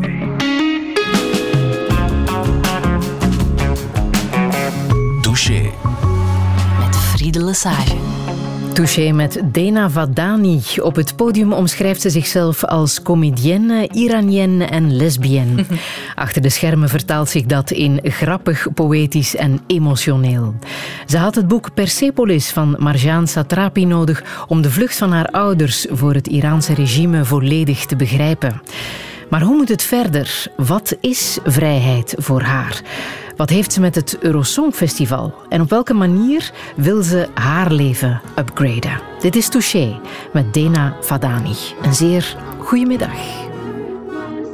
Yeah, yeah, is my palace. Champagne in my chalice. I got it all covered like a wedding band. Wonderland, so my alias is Alice. And we gon' start a motherfucking pussy riot. Or we gon' have to put them on a pussy diet. Look at that, I guarantee I got them quiet. Look at that, I guarantee they all inspired. A-Town made it out there. Straight out Kansas City, yeah, we made it out there. Celebrated, graduated, made it past fail. Sassy, classy, Kool-Aid with the kale. Mama was a G, she was cleaning hotels. Papa was a driver, I was working retail. Kept us in the back of the store, we ain't hitting no more. Moonlit nigga, lit nigga. Already got the Oscar for the Casa. Running down Grammys with the family. Probably give a Tony to the homies. Probably get an Emmy dedicated to the highly melanated. Arc Android orchestrated. Yeah, we highly melanated. Arc Android orchestrated. Yeah, Gemini still jamming. Box office numbers and they doing outstanding. Running out of space on the damn bandwagon. Remember when they used to say I look too mannish? Black girl magic, y'all can't stand it. Y'all can't ban it. Made out like a bandit. They've been trying hard just to make us all vanish. I suggest they put a flag on a whole nother planet. Jane Bond, never Jane Doe. And I Jane Go, never Sambo. Black and white, yeah, that's always been my camo. It's looking like y'all gon' need some more ammo. I cut 'em off, I cut 'em off, I cut 'em off like Van Gogh. Now, paying right for the angle. I got away with murder, no scandal. Huh. Cue the violins and violas. We gave you life, we gave you birth, we gave you God, we gave you earth. We filmed the future, don't make it worse. You want the world, well, what's it worth? Emoticons, Decepticons, and Autobots who twist the plot, who shot the sheriff, then fled to Paris in the darkest hour. Spoke truth to power, made a fanjoid out of your girlfriend. Let's get caught downtown in the whirlwind. And paint the city pink, paint the city pink, and tuck the pearls in, just in case the world in. Huh. And nigga down dog, nigga move back, take a seat, you are not involved. And hit the mute button, let the vagina have a monologue. Mansplaining, I fold them like origami. What's the way, baby? This a tsunami. For the culture, I kamikaze. I put my life on a lifeline. If she the gold, now would anybody doubt it? If she the gold, now would anybody doubt it? Huh? Do anybody got it? Do anybody got it? I say anybody got it. Janelle Monet met eh, Django Jane. Een eh, heel belangrijke R&B-artiest en ook een heel belangrijk nummer. Eh, Dena Vadani, dat is Ja. de reden waarom je dit wil laten horen. Ja, dat is echt hè. zo LGBT pride. Ze is zo cool, ze is zo anders, ze is zo trots op wie ze is. En ze is niet bang om te zeggen, stop mansplaining en ik ben wie ik ben. En gewoon, ze is trots op wie ze is. En Een paar jaar geleden heeft ze aangegeven dat ze zich panseksueel voelt. Dat betekent aangetrokken tot Pannen. elke genderidentiteit, eh, biologisch geslacht, maakt niet uit. Voor haar Ja. was een heel belangrijk signaal. Dat is cool. uitgerekend zij ja, dat deed. Als zwarte vrouw, om dat openlijk te zeggen, ze heeft een heel grote ja, following. Ze is eh, op de grootste mediakanalen in, in Amerika. En om deze woorden uit te spreken is het super, super goed. Het is echt een stap vooruit. En alle teenagers, niet-teenagers, zelfs oudere mensen die ontdekken wie ze zijn, ze gaan zich gesteund en gehoord voelen. En ik denk dat representation echt belangrijk is. Ja. Echt belangrijk. Denk je inderdaad dat we op dit moment ehm, alles mogen zeggen en denken wat we voelen, wat we willen, of net niet? Ik denk dat we zeker mogen zeggen wat we voelen, wat we denken. Ik denk dat, dat het nog altijd bestaat. Ik hoor veel mensen zeggen, we mogen, niet meer, we mogen niks meer zeggen, maar ik, ik, ik, denk, ik denk van niet. Ik denk wat veranderd is, is dat als je, je mag alles zeggen, maar je gaat er reactie op krijgen. Wat vroeger niet was, want vroeger was er geen social media, of vroeger werd er niet iets geretweet of herdeeld, of een quote gepakt uit. Dus je moet je gewoon verwachten op reactie. Ja, wat Dat bij is- Janelle waarschijnlijk ook is gebeurd. Hè? Tuurlijk, ja, ja. ja natuurlijk. Ze krijgt zo bakken kritiek omdat ze gewoon zegt wie ze is. En eh mais c'est la vie, c'est comme ça. Ja. Dave Chappelle mag ook alles zeggen wat hij denkt en voelt. Duidelijk Een Amerikaanse stand-up comedian die eh, net zijn nieuwe show, The Closer, op eh, Netflix heeft. Ja. Jij kijkt een beetje ernstiger. Ja, ik kijk ernstig, want eh, hij is een heel gerespecteerde stand-up comedian. Hij is, hij is de googoosh van de stand-up dan in Amerika. Ehm, hij is heel grappig, maar zijn laatste show was heel hard. Heel veel transfobe jokes. En, ehm, en veel vrienden, veel collega's vonden het ongelooflijk goed en grappig. Maar ik, ik zie er iets achter, erachter. Wat ik zie is het, eh, het, het gemakkelijk maken van het belachelijk maken van die community. En er, er zijn feiten, namelijk eh, de trans, zwarte trans community zijn, heel, eh, zijn slachtoffers van moorden. Ze, worden, ze zijn een van de categorieën die het meeste worden ge- gepest. En zo'n shows gaan niet helpen. En ik denk dat je als eh, persoon die een platform heeft, moet opletten voor wat je zegt. Want ik denk persoonlijk dat Dave Chappelle een, een, een goede persoon is. En ik begrijp dat hij daar jokes over wil maken, want hij speelt met die spanning van mag ik dat nog zeggen? Dus hij, hij, hij, dit is heel interessant, artistiek gesproken, om daarmee te spelen van oeh, gaat het te ver? Is het, dus dat is interessant, maar ik vind dat hij moet beseffen wat de consequenties zijn, want niet iedereen gaat naar de show kijken. Veel mensen gaan gewoon horen dat oh, Dave Chappelle lacht trans mensen uit en dat maakt het gewoon gemakkelijker voor mensen die misschien niet zo mee zijn om zelf andere mensen uit te lachen. En dat is heel jammer, want als dat ervoor zorgt dat er meer mensen worden vermoord of dat sommige dingen niet ernstig worden genomen, dan vind ik het jammer. Je hebt een, je hebt een ethische, morele rol als persoon. En je moet, als, en je moet gewoon beseffen, wat ik ga zeggen, gaat misschien verkeerd worden geïnterpreteerd. Dus misschien gaat mijn publiek, dus Dave Chappelle, misschien gaat mijn publiek gemakkelijker trans mensen uitlachen. Want niet iedereen heeft in de show ge- gehoord tot het einde waar hij zegt maar ik heb een, mijn beste vriendin is trans en dus ik mag dit zeggen. Dat is, het is heel Maar moeilijk. denk je inderdaad dat hij daarover nadenkt? Wie zou ik kunnen kwetsen met hij zou mijn show? echt moeten. Ik denk dat hij dat niet doet en ik denk dat hij dat echt zou moeten. Want ik denk niet dat hij beseft wat de, wat de gevolgen zijn. Mhm. Ik denk dat hij dat niet beseft dat mensen worden vermoord. Niet door hem, maar gewoon als we, het, eh, als we, als we zeggen dat, dat als we worden uitgelachen, dan gaan ze nog gemakkelijker worden vermoord. Dan gaan we het minder serieus nemen en dat is gewoon super erg. Dat is super erg. Dus je mag er zeker over lachen, maar ik denk dat je, dat je als, als artiest dan ook even moet zeggen van trans rights. Mhm. Denk je ook dat hij mee bepalend is op deze manier voor de mening van veel Amerikanen? Zo, ik denk dat hij zeker een rol speelt. Ik weet niet in hoeverre, maar ik denk dat mensen die al misschien transfoob zijn, gaan zeggen: zie je wel, zie je wel. eh, zelfs Dave Chappelle zegt dat het whatever raar is of whatever. En dat is jammer, want het sluit een gesprek, het sluit een dialoog, het sluit een opening naar een gesprek. Het zou leuker zijn dat... Ik denk dat je zeker over alles mag lachen, maar ik zou gewoon een andere standpunt hebben genomen als Dave en meer vragen hebben gesteld of zo. De- Zijn jokes in, in vraagvorm hebben gedaan. Dan Want mag je inderdaad een grappen maken over transgenders? Wat, wat Tuurlijk, tuurlijk. denk jij? Ja, natuurlijk. 100% Maar wat is je bedoeling? Is het om te kwetsen? En zelfs als het niet om te kwetsen is, wat zijn de consequences als je dat zegt? Gaat, het, gaat er dan... Allee, kijk naar de reacties. Hij heeft toch gezien hoe, hoe, hoe hard mensen verontwaardigd waren door zijn show. Ik, ik zou dan persoonlijk denken, ik zou dan niet zeggen. En zeggen van... Of, of ik zou daar net gebruik van maken om te zeggen... eh, dit is de website naar de trans rights. eh, doneer.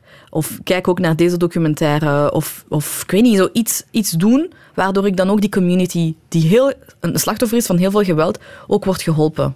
Want nu wordt er niks gedaan. Het is jammer. Ehm, als jij op een podium staat, begin je inderdaad met de zin: Ik ben Iranien, ik ben lesbienne. En je stelt jezelf meteen eh, te kijken. hè. Mensen zien jou en er wordt al meteen gelachen, omdat je jezelf zo voorstelt. Ja. Zelfspot heet dat. Ja, ja, ja. Ehm, vind je dat eh, de goede manier? Eh, is dat de manier om met je geaardheid te laten lachen, omdat het over jezelf gaat? Kwetsbaarder kan je je niet opstellen. Ja, dat is waar. Want Het is een, een techniek ook in de comedy, is dat als je met jezelf lacht als eerste, dan open je toch een kleine deur om gemakkelijker over andere mensen te kunnen praten. Dus eh, het is eigenlijk het is een techniek. Ehm, en ehm, het, het, het, het is een blootstelling. En dan, mensen denken dan ook, ah, oké, ze, ze beseft wie ze is. Snap je? Dus dat als, je zo, als de mensen voelen dat jij zelf als artiest weet waar je staat, wie je bent, dan kan je gemakkelijker verder praten, verder spreken. Want dan beseffen mensen, oké, ze denkt niet... Ze denkt niet dat... Ze is niet arrogant, bijvoorbeeld. Of je kan de rol spelen van de arrogante persoon, maar dan is dat een andere stijl van comedy of zo. Maar dan... Je bent on the same wavelength. Dat is het. Maar het voelt niet kwetsend aan als een hele zaal begint te lachen Mhm. met wat jij vertelt. Nee, want ik controleer het. Ik controleer de lach. Het is niet dat ik gewoon zeg, hey, en dan mensen zo, haha. Nee, dat is een gecontroleerde lach. Het is eh, een beetje manipulatie.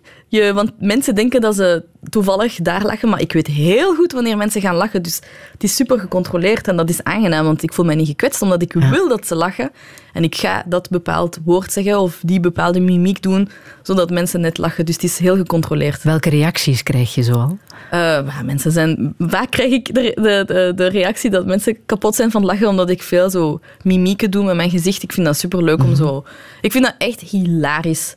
Dat Maar ik, van mensen bijvoorbeeld met een eh, andere geaardheid? oh, oh, ik Hoe kan, reageren eh, zij? Oh, ik, heb, ik heb leuke reacties. Ik heb bijvoorbeeld hetero mannen die na de show naar mij komen en zeggen... I'm sorry. I'm sorry. Ik wist niet hoe, hoe stom dat we soms kunnen zijn. Ja? Ik wist niet hoe, hoe ambetant dat we zijn als we zo zeggen... Oh, je bent lesbisch, ik ben ook lesbisch. en dat zo... Sorry, sorry, ik ga het nooit meer zeggen. En dat is zo... Cool, thanks. Dan heb je natuurlijk ook eh, ja, mensen die... Super grappig om zo mensen te hebben die zo naar mij komen en zeggen... Ik ben ook lesbisch, maar ik heb het nog niet gezegd. En dat is zo... Oké, cool. Het levert iets op. Ja, ja. Oh, En dan heb je mensen die het, eh, die het eh, niet leuk vinden. Zo, waarom heb je het nood om het te zeggen? En dan antwoord ik vaak niet, want als je al die vraag stelt, dan betekent het voor mij dat je al niet, niet eh, on the same wavelength bent als mij. Dus ik weet zelfs niet als je mijn antwoord gaat begrijpen. Maar mijn antwoord is, omdat er nog altijd mensen wordt last, worden lastiggevallen omdat ze lesbisch zijn. Er worden nog altijd mensen gepest door hun geaardheid. En zolang dat dat gebeurt, misschien doe jij dat niet en vind jij dat dan ambetant dat ik dat zeg, maar zolang dat dat gebeurt, ga ik het blijven zeggen totdat het niet meer gebeurt. En misschien is dat forever en misschien is dat nooit. Dus Deze show ga jij nooit spelen in Iran. Kijk, never say never. En eh, zoals mijn schoonvader altijd zegt, je weet nooit hoe snel een decor kan veranderen. Hij vertelde over hoe dat Duitsland, Rusland super hard zijn veranderd van, van eh, environment, van, van, van structuur. Ik zou de vraag anders moeten stellen. Wanneer ga Ja, je ja, deze ja. show kunnen spelen in Iran? Ja, van zodra er ook een, een eh, whirlwind aan frisse lucht en, en vrijheid over het, het land wordt gewaaid. Maar nu kan het niet. Hè? Je kan niet op Nu een podium gaan niet. staan en zeggen ik ben lesbienne. Nee, nee. Ik heb ook mijn... eh, ik denk, hoe meer ik in de media kom, hoe harder ik de deur sluit naar, terug naar Iran te gaan. Ik wil mijn leven niet riskeren, ook al mis ik het land super hard. Ik kan, eh, ik kan niet terug. Maar als ik niet terug kan, omdat ik vrijheid wil, dan ga ik niet terug. Weet je? Dus, eh. Maar was je transgender geweest? Dan had ik Dan wel kon het wel. Ja, dat is echt Hoe een heel eh, rare kronkel in de, in de, in de legislation. Eh, je mag niet gay zijn, je mag niet lesbisch zijn, maar je mag eh, een transpersoon zijn. En dat de reden is dat de Ayatollah Khomeini ooit een gesprek had met een transpersoon. En dan dacht hij, nah, it's okay. En dan heeft hij dat Hij was onder de indruk. Ja, dat was zo crazy. En dan denk ik, dat is zo jammer dat hij al gestorven is, die Ayatollah. Want dan had ik hem uitgenodigd naar mijn show. En dan had hij misschien lesbische vrouwen ook leuk gevonden. Dus eh, ja, kijk. Dus veel mensen in Iran die dan gay zijn, gaan eh, veranderen dan van geslacht. Of, of ja. En dan eh, om zo vrij te leven. Maar dan zijn ze geen trans mensen, transpersonen. Dus dan is er nog een extra dimensie van ja, psychologische kwelling en pijn dat ze meemaken. Door, Ah. Doordat ze nog altijd niet kunnen zijn wie dat ze willen. Ah. Moeilijk, moeilijk allemaal. Ik weet niet of je Hannah Gatsby kent. Of course. Ja, ja. zij eh, heeft een aantal jaren geleden in haar eh, show eh, Nanette aangekondigd dat ze niet langer grappen zou maken over haar geaardheid. Het was genoeg geweest. En er was vol. Begrijp je dat? Ja, tuurlijk. Ik denk dat als ik, als ik aan mijn derde show zie, zit, dan ga ik... Als je daar nog moet zeggen, ik ben lesbienne. I, I think people Ja. will get it. En dan, ehm, ik zal er onrechtstreeks over praten misschien, of erover, maar op een andere manier. Misschien heb ik dan kinderen en dan zal ik daarover praten. En een andere, een andere eh, invalshoek, alleszins. Ja.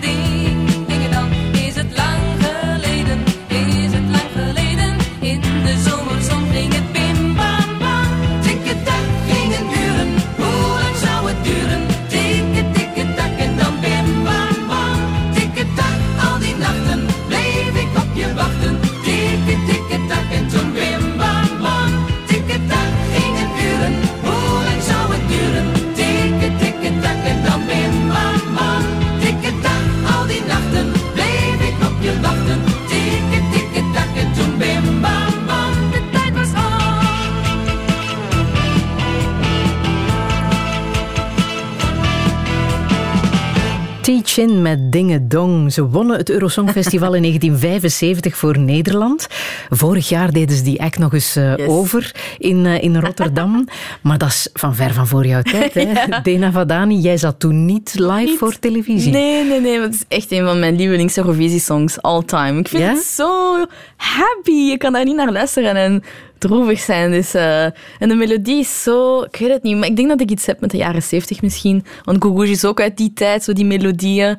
En c'est très entraînant. Je, je wordt zo in die, in, die, in die tornado van melodie zo ge, gezogen. En gaat het ook over de sfeer van Eurosong? Ja, de sfeer van Eurosong vind ik ook zo'n hele bijzondere sfeer. Ik hoop echt, een van mijn grootste dromen is denk ik ooit de Eurovisie Songfestival te presenteren. Maar daarvoor, ja, maar daarvoor moet België winnen. Maar ik hoop eigenlijk ergens dat we niet volgend jaar, dit jaar winnen. Want ik denk dat als we dit jaar winnen, dat ik volgend jaar nog niet de presentator ga zijn, want ik ben nog niet bekend genoeg.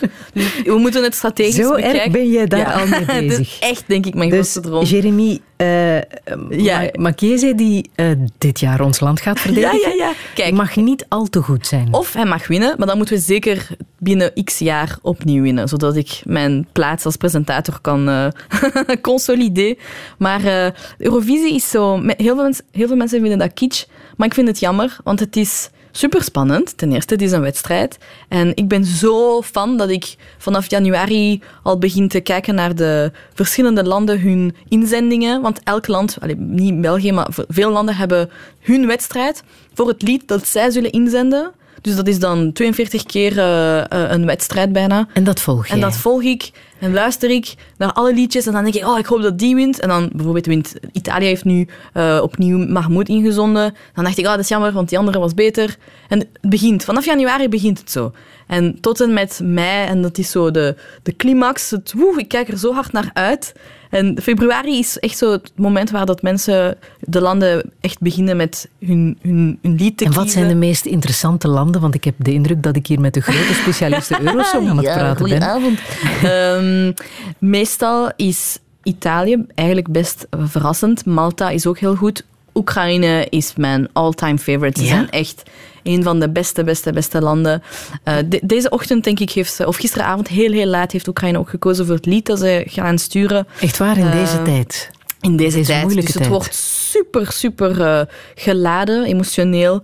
Daar, hetzelfde was gebeurd in, ik denk 2016 of 17 met Jamala, met haar lied 1944. Er waren ook spanningen met Rusland. Eh, Rusland heeft ook vaak goede liedjes. Eh, Nederland ook. Eh, Portugal ook vaak heel zo de underdog. Dus, maar er is zo'n een, een, eh, sociaal-politiek geladen laag. De- En daarom is het ook superleuk om bijvoorbeeld naar, te, ki- naar Eurovisie te kijken met mijn vriendin. Dat is onze grootste en eerste link dat we hadden toen we elkaar leerden kennen. Was, Ja? oh my god, je bent ook een Eurovisie-fanatiek. Hoe is dat begonnen En dan... tussen jullie? tussen ons. ehm, zij was collega met een jongen die comedyavonden organiseert. En ze is heel extravert, dus ze kwam met plezier naar comedyshows kijken.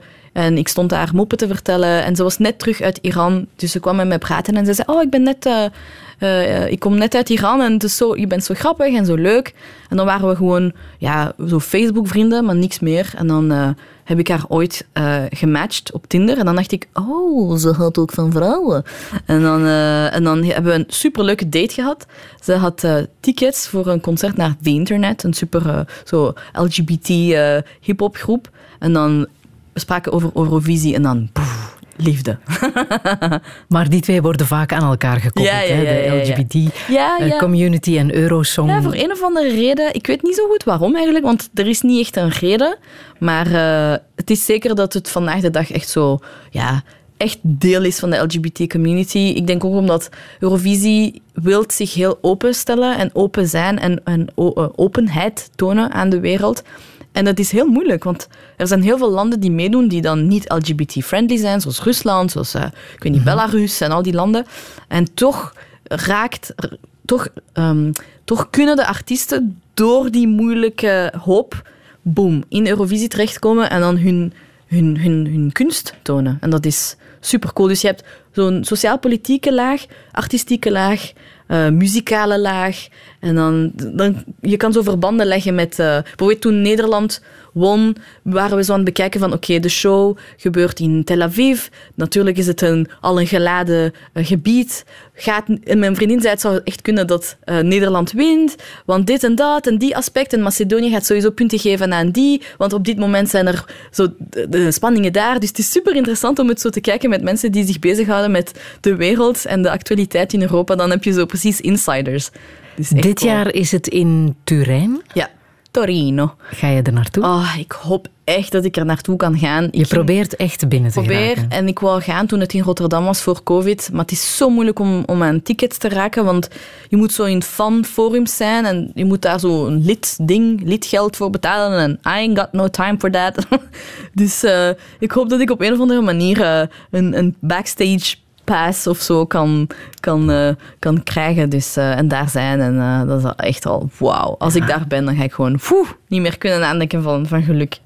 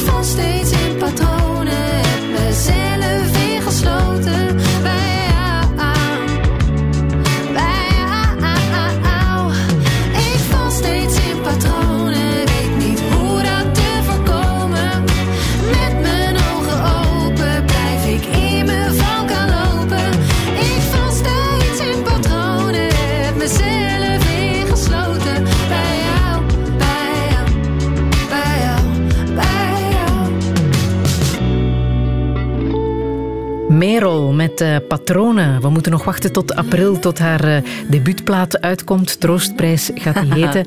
Dena Vadani. Ja, Volgens ja, mij ben je een hele grote fan. Oh, Merel. Merel, I love you, Merel. het is echt... eh, eh, ik denk, mijn, het meedoen aan de slimste mens was ongelooflijk. Echt ongelooflijk. En Omdat je naast haar mocht En, zitten? ja, en het is nog ongelooflijker geworden voor mij omdat ik naast deze prachtige vrouw zat die zo lief, talentvol, grappig, slim en leuk is. En ja, het is gewoon, ze heeft voor mij echt de, de, de hele ervaring geupgrade omdat het gewoon zo'n leuke verschijning was. Dus ja. En dit nummer, ehm, niet kunnen loskomen van je eigen patronen, is dat Zo ook iets cool. wat, jou, eh, wat, wat je herkent? Zeker, zeker. En ik vind dat zo ontroerend om te zien dat we maken het eigenlijk allemaal mee. Maakt niet uit in welk domein van ons leven.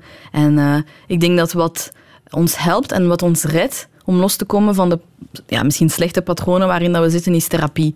Ik raad dat echt aan. En ik weet dat heel veel mensen getriggerd zijn als ze het woord therapie horen, omdat ze niet gewend zijn om te aanvaarden dat ze problemen hebben en dat ze hulp nodig hebben. Ook al alles gaat goed. Of, het is niet omdat je een mental breakdown hebt dat je een therapie moet doen, maar ik denk dat iedereen zou kunnen genieten van te spreken met iemand gewoon om, om te checken of alles oké is. Net zoals je voor je PC even een update doet, terwijl alles goed gaat met je PC, gewoon even, weet je, woep, nieuw update, ook met jezelf. Doe jij dat?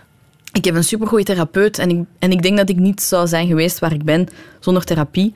Want ik denk dat in mijn gebied, in mijn vak, moet je aligned zijn. En als je aligned bent, dan kan je ook veel beter jouw kunst eh, verkopen, bij manier van spreken, veel, veel, meer, veel beter delen. En aligned zijn betekent voor mij niet dat je geen problemen meer hebt. Dat betekent gewoon dat met alle problemen en pijn en situaties waarin dat je zit, dat je ze gewoon op een rij kan zetten en aanvaarden dat je die dingen hebt. En dan truthful zijn met jezelf. Eerlijk zijn met jezelf en zeggen, oké, dit ben ik, dit maak ik mee, dit voel ik. En op dit moment aanvaard ik het en ik ben er oké mee. En op de dingen waar ik niet oké mee ben, ga ik werken met hulp van een therapeut. En dit, dit ben ik dan. En, en dat geef ik dan aan het publiek. That's, that's who I am. Dit, dit ben ik. Ik ben iemand die dit denkt. Ik ben iemand die dat denkt. Ik heb problemen hier, but that's it. En als ik het een probleem vind, dan, dan werk ik eraan. En ik vind echt dat mensen dat zouden moeten doen. Zo even met een therapeut praten. Want ik denk dat er heel veel... Ik, ik ga iets heel problematisch zeggen, maar ik denk dat heel veel mannen vooral een probleem hebben met het aanvaarden dat ze van alles kunnen veranderen. En dat is, enkel, dat is vooral goed voor hen. Ik zeg dat niet als steek van een lesbische vrouw die mannen bekritiseert. Nee, ik denk echt, als ik kijk naar sommige hetero-mannen, ik denk echt dat ze echt, echt, echt nog gelukkiger zouden kunnen zijn als ze een beetje werken op hun, op hun plaats in hun eigen leven. En deconstruct wat ze hebben meegekregen van misschien hun strenge vader. Of Waar wil jij voor jezelf nog aan werken? Ehm, ik zou graag minder flippen. ik zou graag minder flippen, want... Ik- Wanneer ik- flip jij? Ik, ik, ik word zo... Zeg je dat? Zo aangeschoten? Zo, woef. ik, ik krijg zo'n een bliksemschicht in mijn, door heel mijn lichaam als ik zo een mail open of een brief krijg. Ik, eh, woef, dat is zo, ik verwacht altijd het ergste. En vaak is, het, is er niks aan de hand. En ik ben zo, oh my god. En dan heb ik eh, Laura, mijn vriendin, die dan even zegt van... Herinner je die en die en die en die en die en die en die en die keer waar er niks... Waar alles oké is gekomen. Dus dan, dan... I go back to, zero, tabula rasa. Maar ik weet niet waarom ik dat zo heb, zo van... woef, zo. Dus dat zou ik echt willen stabiel krijgen, want het is moeilijk. Als je twee brieven krijgt, dan is dat zo... Ah! Want je krijgt veel mails op een dag. Dus je kan je inbeelden hoe vaak ik zo... Oh my god, oh my god. Dus eh, als ik dat even een beetje kan eh, onder controle houden, dan... eh, maar therapie, therapie voor iedereen. Je bent ook heel erg bezig met ehm, hoe je je leven kan upgraden. Absoluut. Hoe bedoel je? Eh, wat, wat zou je willen upgraden in jouw leven? Ehm, om heel eerlijk te zijn, ik vind het... ik, ik, ik, doordat ik veel werk nu, heb ik ook in- meer inkomen dan vroeger. En ik ben iemand die is opgegroeid in een arme familie. En het is heel bijzonder om nu iets meer geld te hebben dan wat ik gewend ben. En dat is zo cool, want dankzij deze nieuwe inkomen kan ik mijn leven upgraden. Dus ik ben iemand die echt niet veel aandacht gaf aan kledij of mijn looks. En nu, ik heb bijvoorbeeld een nieuwe jas gekocht. Iets wat ik nooit zou gedaan hebben, want ik had een jas en het functioneerde. Dus waarom zou ik een nieuwe jas kopen als het werkt? En, maar oh my god, ik voel me zo happy in mijn nieuwe jas. En het, maakt het doet me zo goed voelen. En dankzij deze emotie besef ik... Oh, ik kan me eigenlijk vaker zo voelen. Ik kan me eigenlijk vaker gelukkig voelen. En dan is het upgraden op vlak van de kwaliteit van het eten dat ik koop. Ik kan upgraden nu naar eh, bio. Weet je, zo dure komkommers uit de biowinkel, die misschien drie keer duurder zijn, maar ik kan het nu kopen. En Ze hoeven ik- niet altijd duurder te zijn Nee, om beter inderdaad. te zijn. Hè? Maar nee, dat is niet enkel over geld, maar dat is gewoon, ik besef, dus dankzij mijn carrière, dankzij dat ik zoveel mensen tegenkom, gisteravond bijvoorbeeld op de Magritte, de styliste was zo'n aangename persoon en hij opende mijn ogen op. Je mag een jurk dragen, je mag rode nagellak hebben en hakken dragen. En dat is iets wat ik nooit zou hebben meegemaakt als ik niet die mensen tegenkwam. Als ik niet die, die hairstylist tegenkwam die zei, oh, maar je kan dit doen. Of de make-up artiest die mij dat gaf. Of de, ik weet niet, al de, de mensen die na een show komen zeggen van, oh my god, je show heeft mij ontroerd, dank je voor dit. Of ik wil met mijn ouders naar je show komen, en om, om, omdat ik ook lesbisch ben. En dan wil ik hen ook mijn coming out doen. En dat is dank je, want jij opent een beetje die weg voor mij. En dat is zo gewoon evolueren naar beter, omdat we dat allemaal verdienen. We verdienen allemaal om gelukkig te zijn. Gaat dat ook over de manier waarop je leeft, woont? Eh, Ja, ja ook. ook. Eh, ik woon op dit moment nog op een, in een minuscuul klein appartement. Dus zelfs op dat vlak denk ik, oké, het is misschien tijd voor een... eh, een, een, Een upgrade. Een upgrade. het is misschien tijd voor een upgrade. Het is misschien tijd voor ja, gewoon verbetering op elk vlak. Misschien een nieuwe dit, een nieuwe dat. Maar het klinkt heel materieel.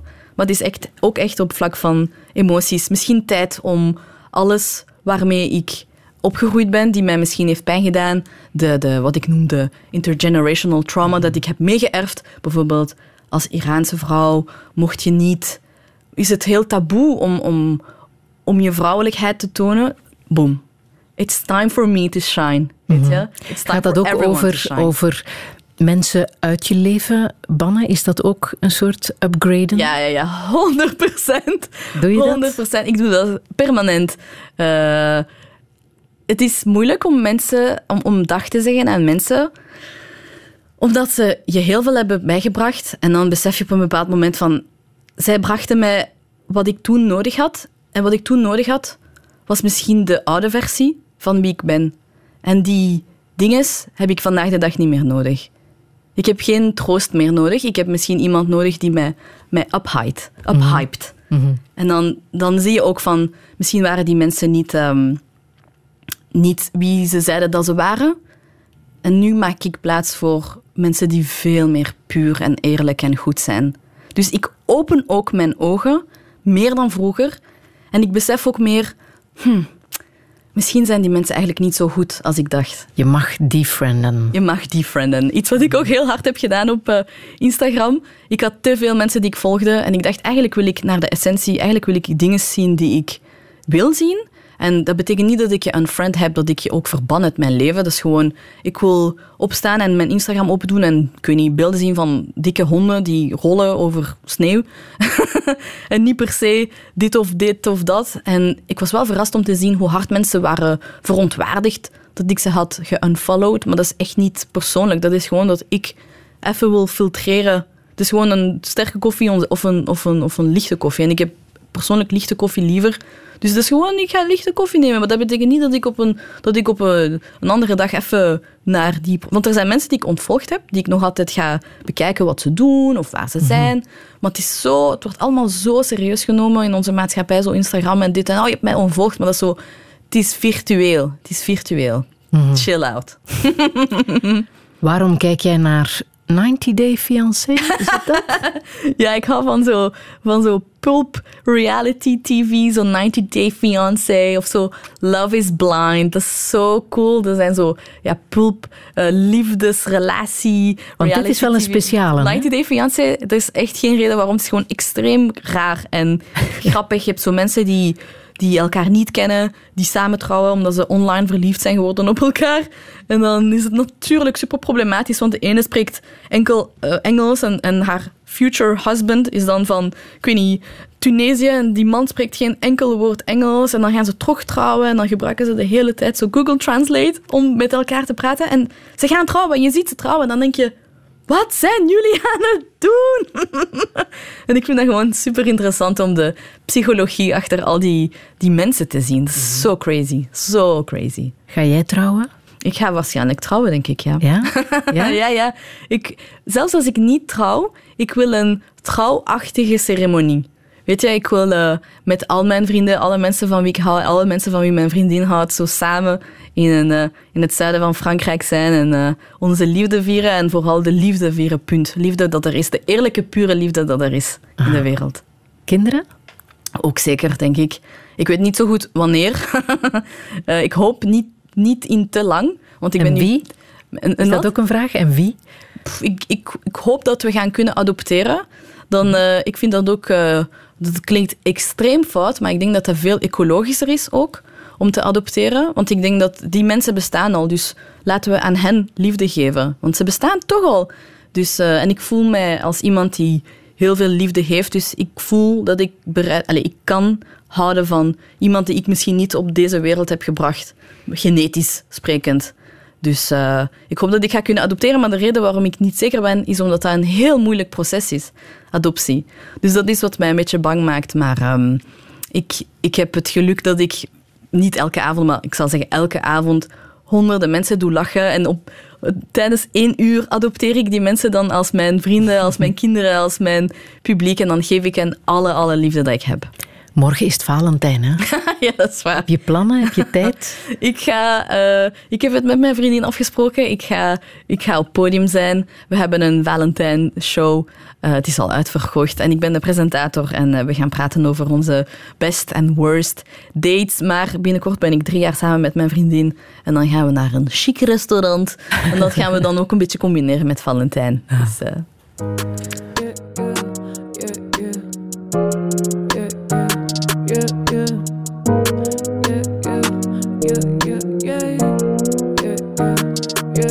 Je pense que j'ai compris ce qui n'allait pas. Tu voyais en moi tout ce que je n'étais pas. On buvait, on se mettait dans de mauvais états. Il n'y avait que comme ça que tu te confiais à moi. Je passais mon temps à fixer tous tes temps. T'écouter parler tout en souriant. Désormais pour moi c'était une évidence. Tu m'aimerais un jour même si c'est par accident. Tu es très bon acteur, mais moi, Je cherche ton moteur, dis-moi que je suis à la hauteur de toi. Accro à ton auteur et ta voix. Es très bon acteur, mais moi, je cherche ton moteur, dis-moi que je suis à la hauteur de toi. À ton auteur et ta voix. Le temps a fait de nous deux inconnus. Dire qu'il y a peut-être là j'étais nu. Maintenant on fait genre on ne s'est jamais vu. À te perdre j'en étais bien résolu. Parfois je me mets à fixer le feed. Je pense à comment t'aimer pas vraiment rire. C'est du pain de nos égaux respectifs. Sans devenir maladie. Ton parfum était un mélange de sucre et de sel. Une senteur unique et charme les demoiselles. J'ai cru que ta peau était seulement la mienne. Pourtant nos corps ne font plus trop d'étincelles. Je joue sur ma vie et sur celle de ma mère. À part toi je ne pense à personne la veille. Sophie moi je ne veux plus me prendre la tête. Adieu on peut faire la huitième Avant que tu parles, dis-moi quelque chose que je ne sais pas. Quelque chose qui est en toi. Avant que tu partes, regarde en toi. S'il n'y reste pas, juste un peu de moi. Tu es très bon acteur, mais moi, je cherche ton moteur. Dis-moi que je suis à la hauteur de toi. Accro à ton auteur et ta voix. Tu es très bon acteur, mais moi, je cherche ton moteur. Dis-moi que je suis à la hauteur toi. Accro à ton auteur et ta voix.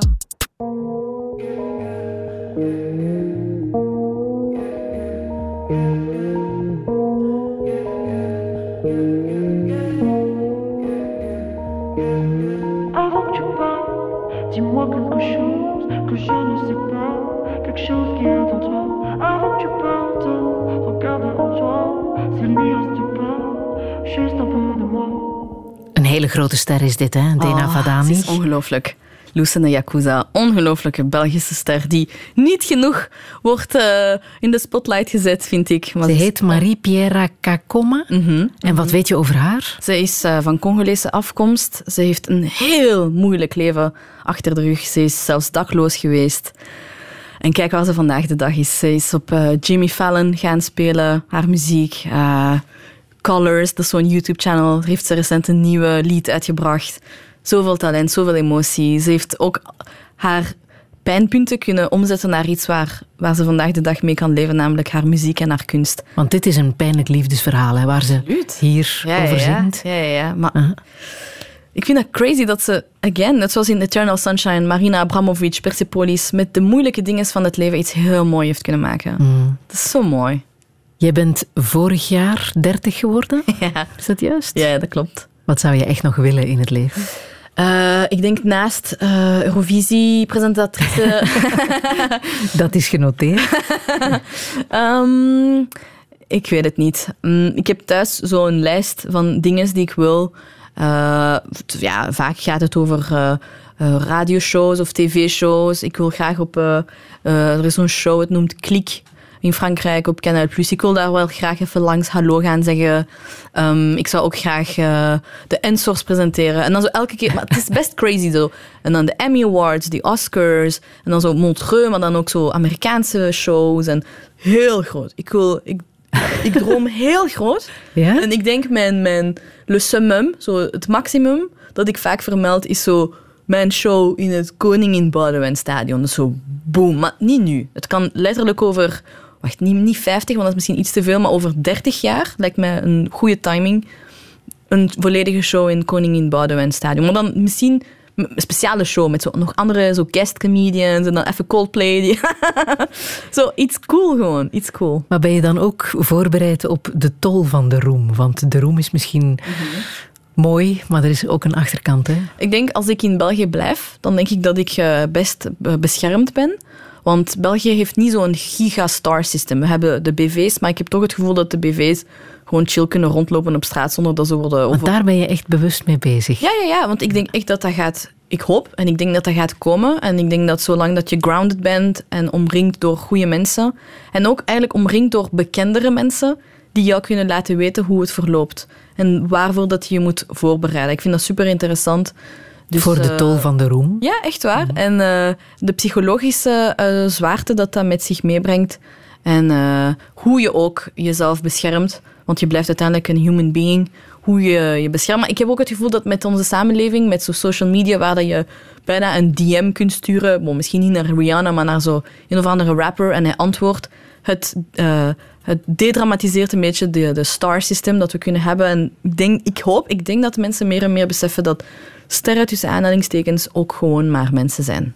Dus, eh, Want mijn vraag was, wat zou je nog willen in het leven? Dit was een professioneel antwoord, wat je met je carrière wil. Maar wat wil jij zelf? Hoe zie jij jezelf ouder worden? Mm, ik hoop dat ik eh, eh, legit gezonder kan eten, want ik eet niet zo gezond. Ondanks dat ik met iemand samenwoon die heel gezond eet. ik denk dat ik echt zou kunnen eh, genieten van een beter, beter eten. Want ik, ja, dat is zo... Je treedt op en dan zijn er in de backstages zo chips en machin. En dan, en dan eet je ervoor, maar geef je zoveel energie dat als je om twee uur 's morgens thuis komt, dan heb je superveel honger. Dan eet je een beetje kip met een beetje mayo. En dan 's ochtends heb je dan, ik weet niet, ben je op de radio, dan krijg je een chocoladekoek. En als middag, tu vois, dus dat is zo... Sorry. Nee, nee, het is super lekker. En dan, eh tu vois, dus als ik dat zou kunnen eh, verbeteren, het is, klinkt, het is, een- het is niet zo'n wauw-droom, maar voor mij is het belangrijk. En dan, eh, als ik ook daarnaast zou kunnen tijd maken om te sporten.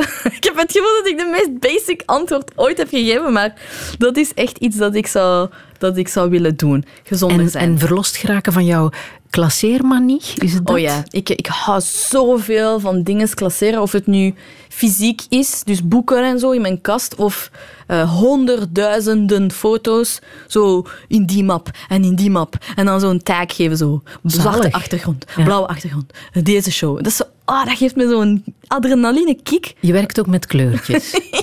Ja, in mijn agenda is zo alles kleurcode, maar dat, is zo een, eh, weet je, de drang van de mensheid om zo alles te, te klasseren en te controleren, zodat we een illusie hebben dat we iets onder controle hebben, terwijl dat we in een chaotische bubbel van atomen en moleculen leven. Dus dat geeft mij een illusie dat ik mijn leven onder controle heb. Maar langs de andere kant weet ik dat ik niks onder controle heb. En dat is een perfecte mix tussen fake controle en ik ben in een tornado. Wat zit er onder het kleur geel? Mijn lievelingskleur. Eh, het is een kleur die mij zoveel liefde geeft. Het is zo, ik weet dat dat de meest gehate kleur is, maar ik vind... Is dat zo? Is Ja, geel blijkbaar. het meest gehaat? Nee, ja, en ik vind dat zo jammer. Het is wel geen kanariegeel waar ik over spreek. Het is meer zo kurkuma-geel. Ik weet niet, het is zo... Ik weet niet, het is, het is zo troostend. Het is echt een, een troostende kleur. Is dat omdat als ik mijn ogen sluit het oude Mesopotamië zie en dat de zon die op het zand weerspiegelde ook kurkuma-geel was? I don't know. Maar... eh, Yellow is the new black. Echt waar.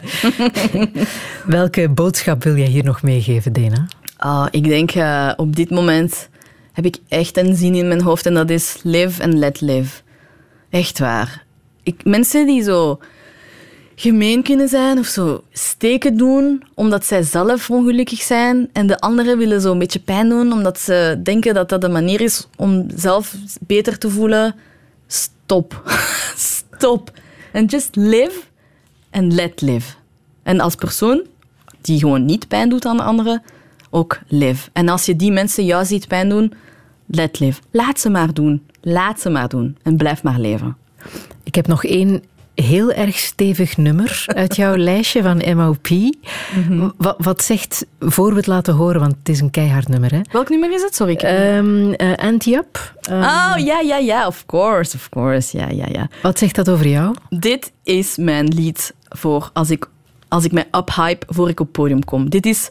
Ik ga op de boksring. Ik ben klaar om de warrior in mij wakker te maken en de, de jokes uit mijn lijf te punchen en naar het publiek te sturen om zo, zo boom wakker te krijgen, om een connectie te maken, om een uniek moment te leven met het publiek, zodat als ze uit de show komen denken, damn. En dan denk ik ook, damn.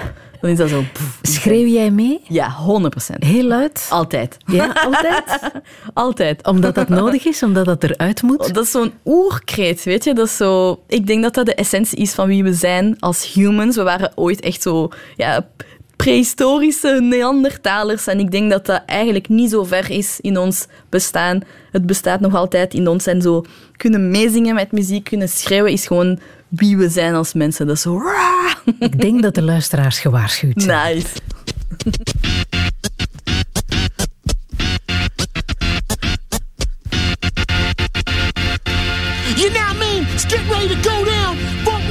lights, down. Shout to Big Cat, Cypher Sounds.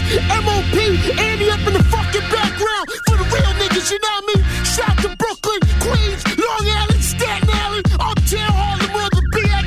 All my real niggas with the 20 inches outside.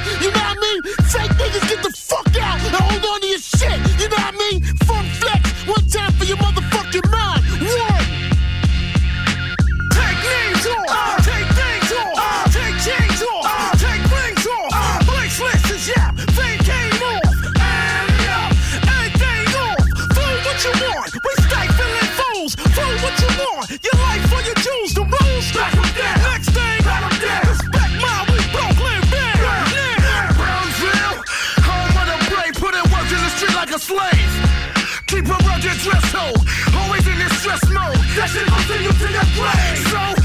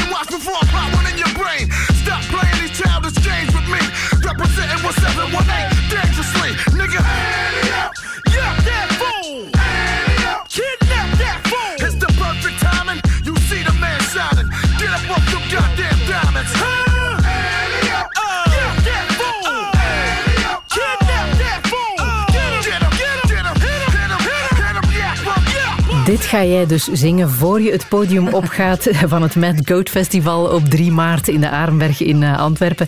Dankjewel, Dena Vadani. Dank aan jou. Alle info staat ook na te lezen op onze website radio1.be. E. En we onthouden jouw goede raad.